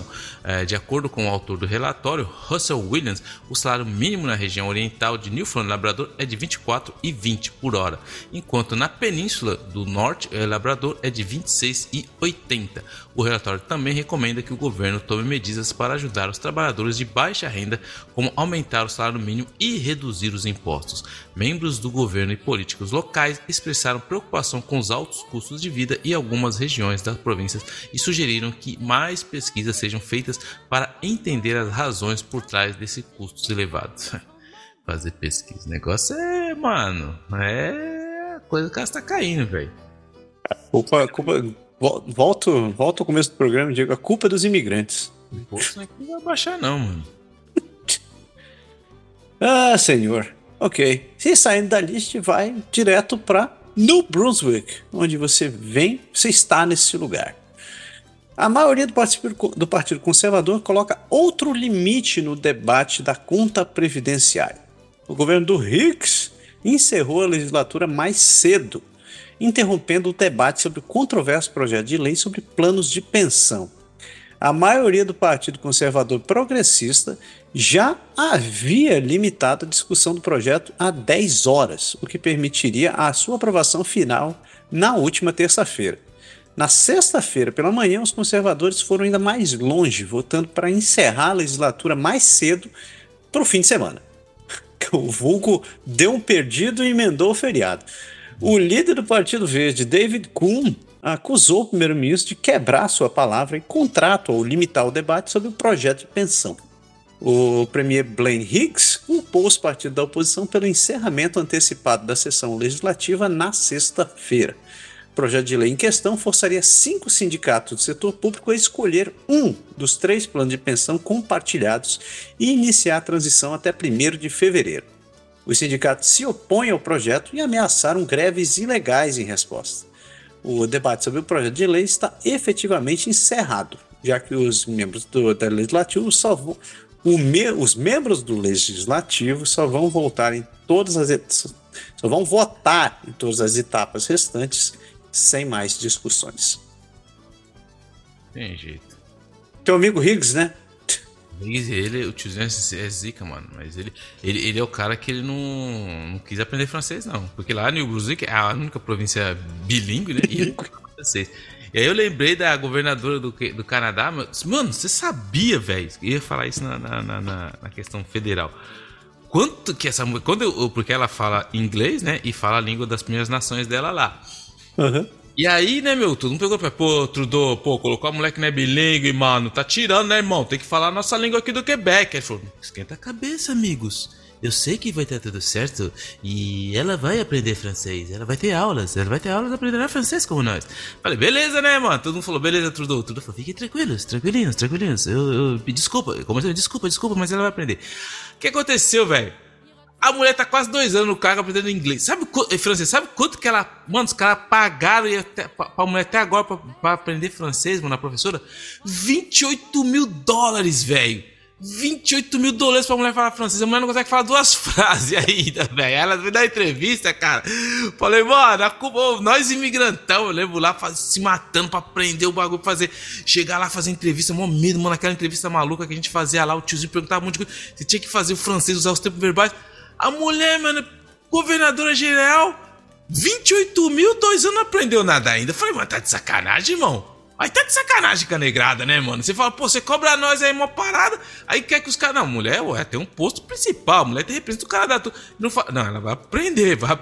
Ô, se com $28,000 a mulher não aprendeu, mano... Aí eu falei, tá ligado? Aí ela falou assim, sabe como é que é, né? Já tem uns 76 anos, não é fácil, né? Eu falei, pô, tudo bem, mas, mano... O que você faz? Além de ir em algumas, né, umas coisas, uns galas, uns negocinhos assim, mas você tem, tia. Agora dá uma dessa, não, pelo amor de Deus, mano, $28,000 jogado no lixo, mas beleza, mas a culpa é dos imigrantes, mas beleza. Caraca, $28,000, velho.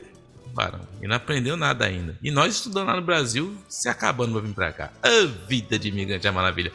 Taxas federais controversas de combustíveis limpos em New Brunswick mal notadas na maioria das províncias. O governo de New Brunswick tem criticado as novas regulamentações federais de combustíveis limpos, alegando que aumentariam o custo para os consumidores. No entanto, o novo relatório sugere que essas regras teriam pouco efeito em grande parte do Canadá, já que a maioria das províncias já possui padrões de incorporações de combustíveis à base de plantas em sua mistura de produtos. As refinarias podem cumprir essas regras de várias maneiras e ganhar créditos para venda em um mercado específico. Fora o Canadá Atlântico, a política tem tido pouco impacto, mas o primeiro-ministro de New Brunswick continua criticando-a. O governo local manteve uma crítica online das regras por vários meses, apesar de uma queda nos preços do biodiesel e dos créditos nos Estados Unidos, que reduziram pela metade o custo previsto dessa regulamentação. Uma revisão das cobranças relacionadas às regulamentações federais de combustíveis limpos está agendada para o final de janeiro. Ninguém feliz com esse negócio de combustível limpo, imposto carbono e tal.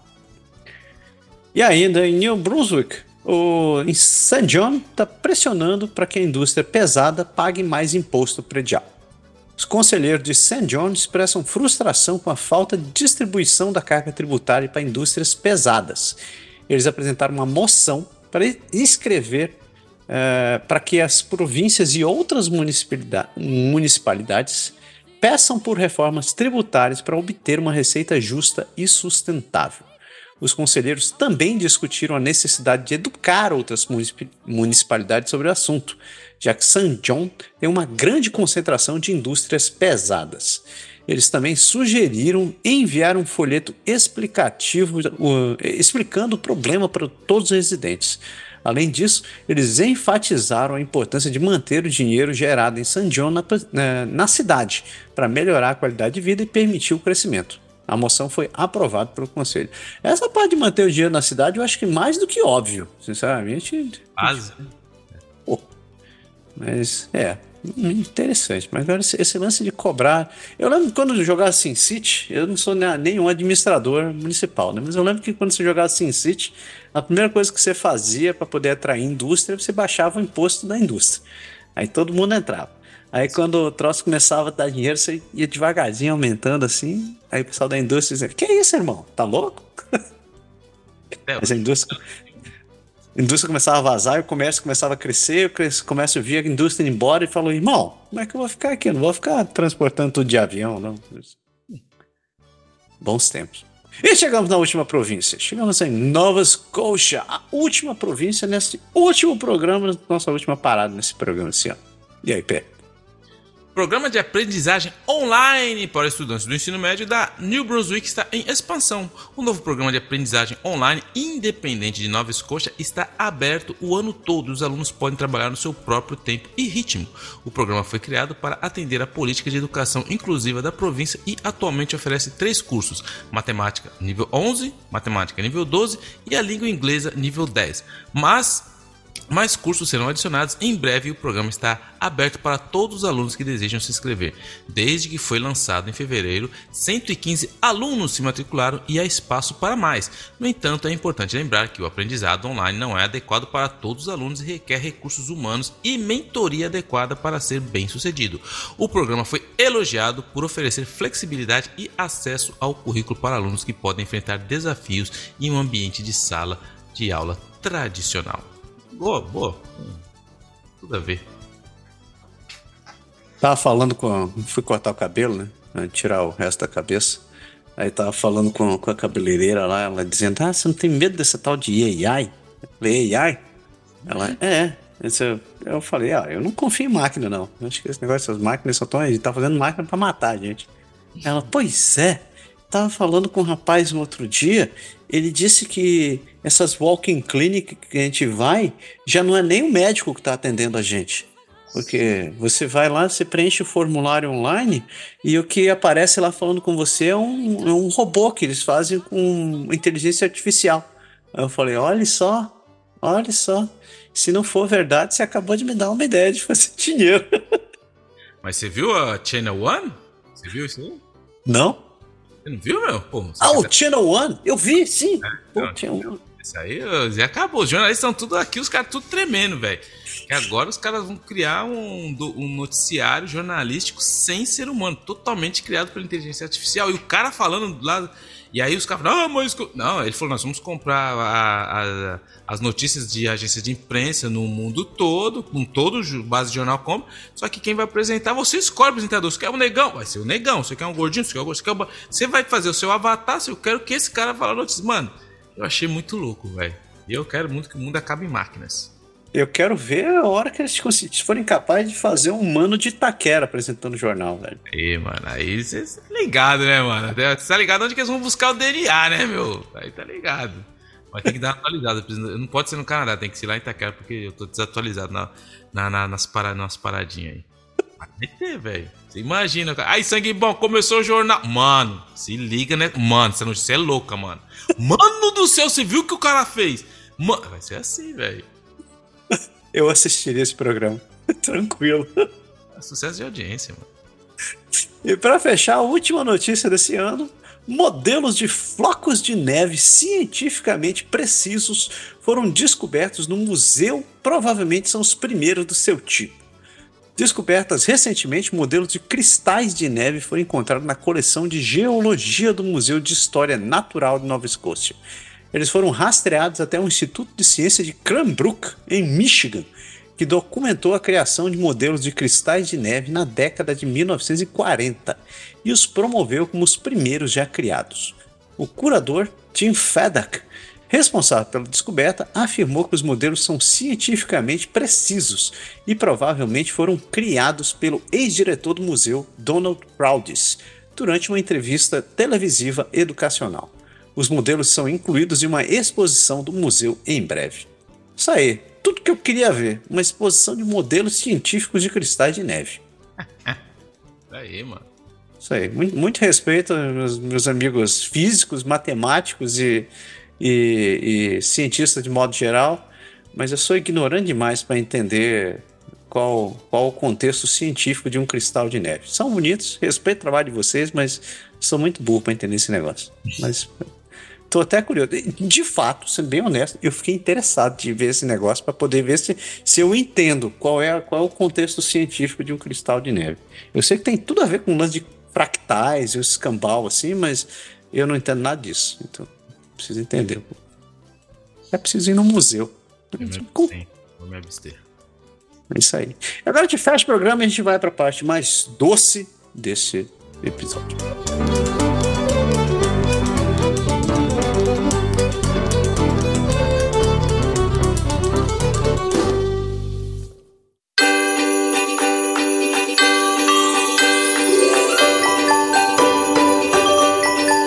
Sugar Shack. Cabana Sucre. Então, chegamos nesse motivo natalino, nesse momento natalino, de final de ano, de se reunir com a família, de comer igual um louco e de encher o nariz de doce. Quando você sabe, quando a gente fala de doce, a gente fala da Brazilian Pastries. E esse é o momento ideal para você contratar o serviço da Brazilian Pastries, que é uma empresa brasileira especializada nesses quitutes que vocês tanto adoram. Então, se você não conhece o serviço da Brazilian Pastries, não perca tempo. Siga eles no Instagram, siga também no site. E se você comprar na loja online deles, não deixe de usar o código de desconto Canadá Agora 5, que lhe dá 5% de desconto nas compras online. Natal, né? Você faz aquela fugida da dieta e aproveita. Vamos lá. Brasil. Como diria Itaquera, é hora de meter o pé na jaca, mano. Aquelas das sugestões, pera. O que você tem de bom pra sugerir pra galera? Cara, eu não tenho nada de bom, na verdade eu tenho uma coisa que me arrepende. Eu tenho essa mania, eu vou no Netflix, eu tenho Netflix, Crave, Amazon, aí eu fico olhando e eu vou colocando na minha lista, né, de assistir. Aí chega uma hora que tá lotada e eu começo a assistir. Você tem ideia? Teve outro dia que eu assisti Osman, mas enfim. Aí eu coloquei lá uma série que tava colocada, Pine Gap, que é uma série lá dos Estados Unidos e Austrália, dividindo. Cara, eu coloquei Netflix e comecei a assistir. Meu, mas caramba, mano, o negócio... Tipo, não tem outra temporada, o negócio acaba meio sem pé nem cabeça. O negócio começa legal, tipo, saber e tal. Mas enfim, achei meio... Deu minhas dúvidas. Aí eu comecei a assistir uma outra que tá na minha lista, que eu tô curtindo, acho que no quarto, no quinto episódio, que é Falda. Só que é uma série muito louca, mano, uns caras de Israel, tipo, tudo a ver com o momento, né? É os caras de Israel que tá tentando matar uns terroristas, né? Então você tem ideia. E o engraçado que eu, particularmente, eu gosto de escutar na língua original. Eu coloco lá em hebreu lá, meu, e a tradução e o subtítulo em inglês, e o couro come, cara. E é um soldado lá meio zica que ele achou que tinha matado um terrorista. E aí o cara tá vivo, aí ele fala, não, eu vou voltar pra catar esse cara aí, mano. Aí começa toda a treta lá. Mas enfim, eu tô curtindo, mano. É meu tipo de série, vamos ver se é. Eu falo, mas o Pine Gap eu não curti muito, não. Achei que... Quando eu achei que o negócio ia desenrolar, desenrolou tudo errado. Você assistiu uma série que tá na... Ah, você não tem Amazon Prime, né, cara? Tem, mas... Tá falando Prime tem. Ah, sim. Você assistiu uma série que tá canadense e tal, de Three Pines. Ah, não assisti essa, não. Você não viu, velho? Com aquele... O cara que fez o Dr. Octopus lá no filme do Homem-Aranha. Eu vi. Deve estar na minha lista isso aí. É uma série? Isso aí é um filme? É uma série, cara. Eu acho que é uma temporada que tem só. Boa! Cara, eu comecei a assistir, só que a série... Assim, você tem que estar empolgado. Você tem que estar afim de assistir que é investigação, e é na neve, é muito frio. Você tem que estar empenhado pra assistir. Mas começou legal. Eu preciso retomar. Eu não quero começar outra série que nem é o Manifesto, hein? Só o Manifesto do... Não é nível Manifesto. Mas agora, eu vou dar uma dica que eu não deveria dar, na verdade, porque, cara, tudo de errado foi essa série que eu assisti essa semana. Imagine aquele filme do Stallone lá, como é que é? Expendables. Imagine Expendables, mas é uma mistura de Expendables com The Hangover, vai. Nossa, ficou bom, hein? Velho do céu, o que foi essa série, bicho? O nome nome da série se chama Obliterated. Saiu no Netflix. A premissa é simples. É um grupo de missões especiais dos Estados Unidos que tinha como missão parar uma bomba nuclear portátil em Las Vegas. Aí os cara vão lá, completam a missão. Eu tô dando spoiler porque você vê isso no trailer já. Então, tipo, você vê essa parada, os caras param tudo, aí disseram, nossa, agora vão debandar a gente tem que celebrar pelo menos, porque senão não vai dar nada. E eles têm aquela noite muito louca, velho, se enregada com todo tipo de drogas e álcools possível. E assim, é The Hangover na cara dura. Só que no meio da noite, velho, eles descobrem que a bomba que eles pegaram era falsa. E a bomba de verdade tá livre ainda, velho. Nossa. Aí eles têm tipo 8 horas pra achar o negócio. E tá todo mundo loucão, perdido. Todo mundo na bagaça.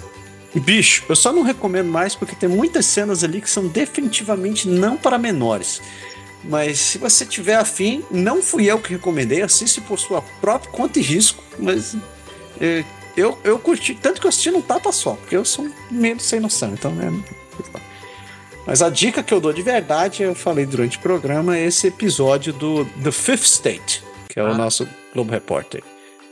Que ele o nome do episódio é Who's Police? Our CMP Unit Act as a Private Security Force.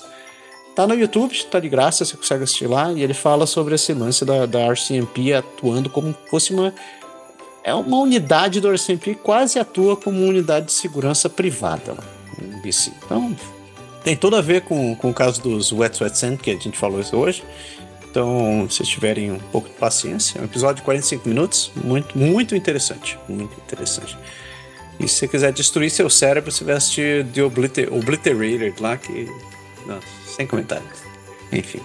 E como sempre, não é porque é Natal, não é porque as coisas estão parando, que alguma coisa vai mudar, mas não deixe de doar sangue, pessoal. Porque doar sangue é uma questão que não para. Tem gente precisando de sangue o ano inteiro. Se vocês pararem de doar sangue, pode ter gente que vai morrer. Tem muita gente que está precisando de sangue. Então, por favor, procure um banco de sangue, como doar sangue, onde você estiver, esteja no Canadá, esteja no Brasil, seja no raio que eu parto, tem gente precisando de sangue.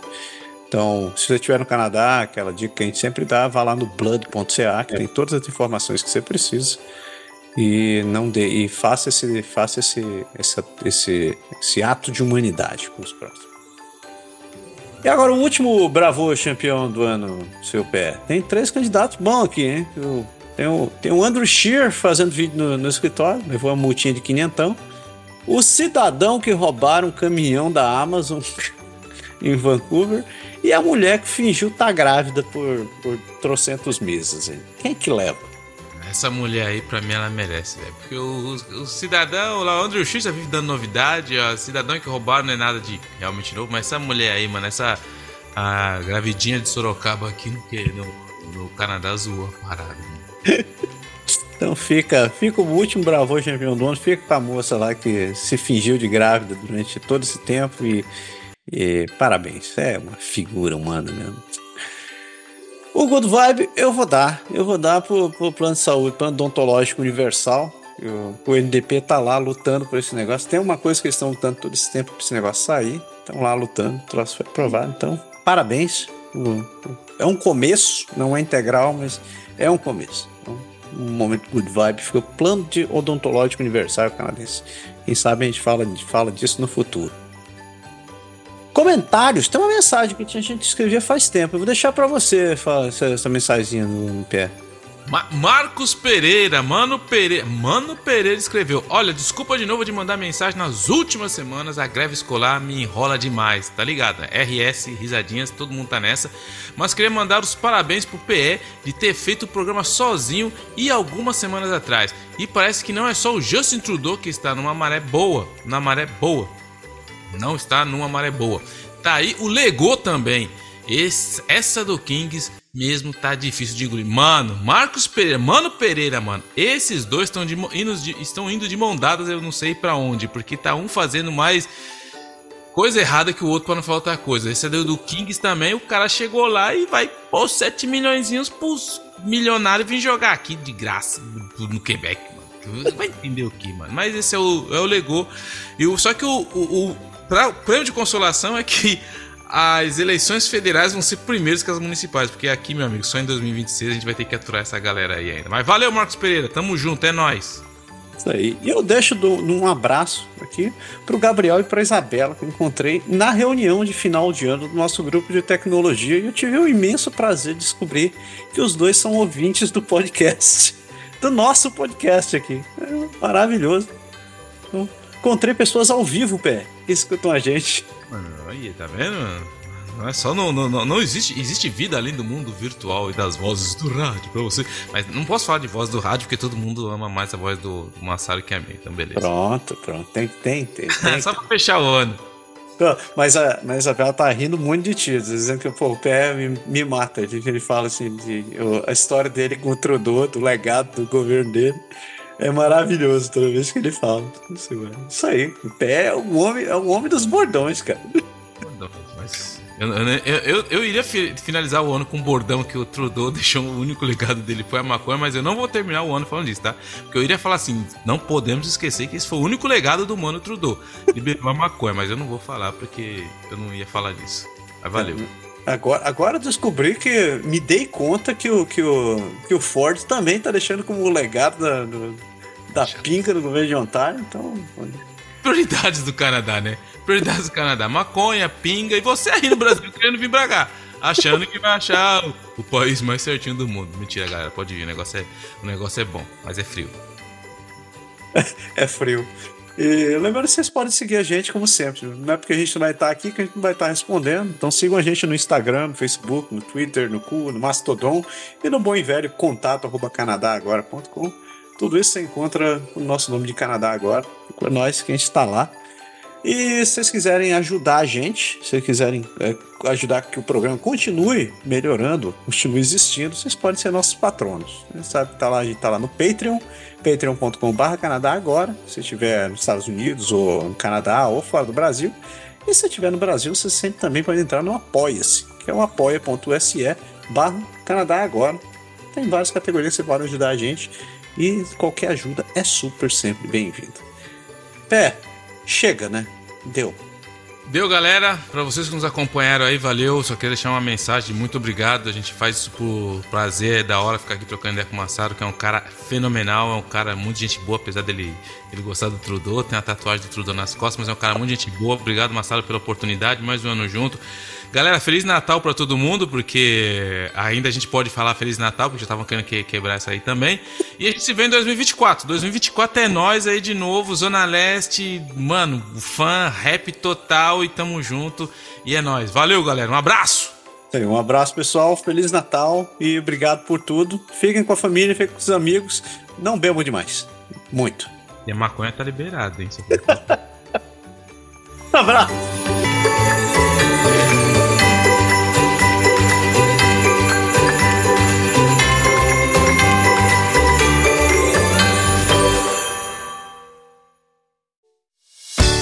Esse podcast foi produzido por Canadá Agora. O Canadá, como você quer ouvir.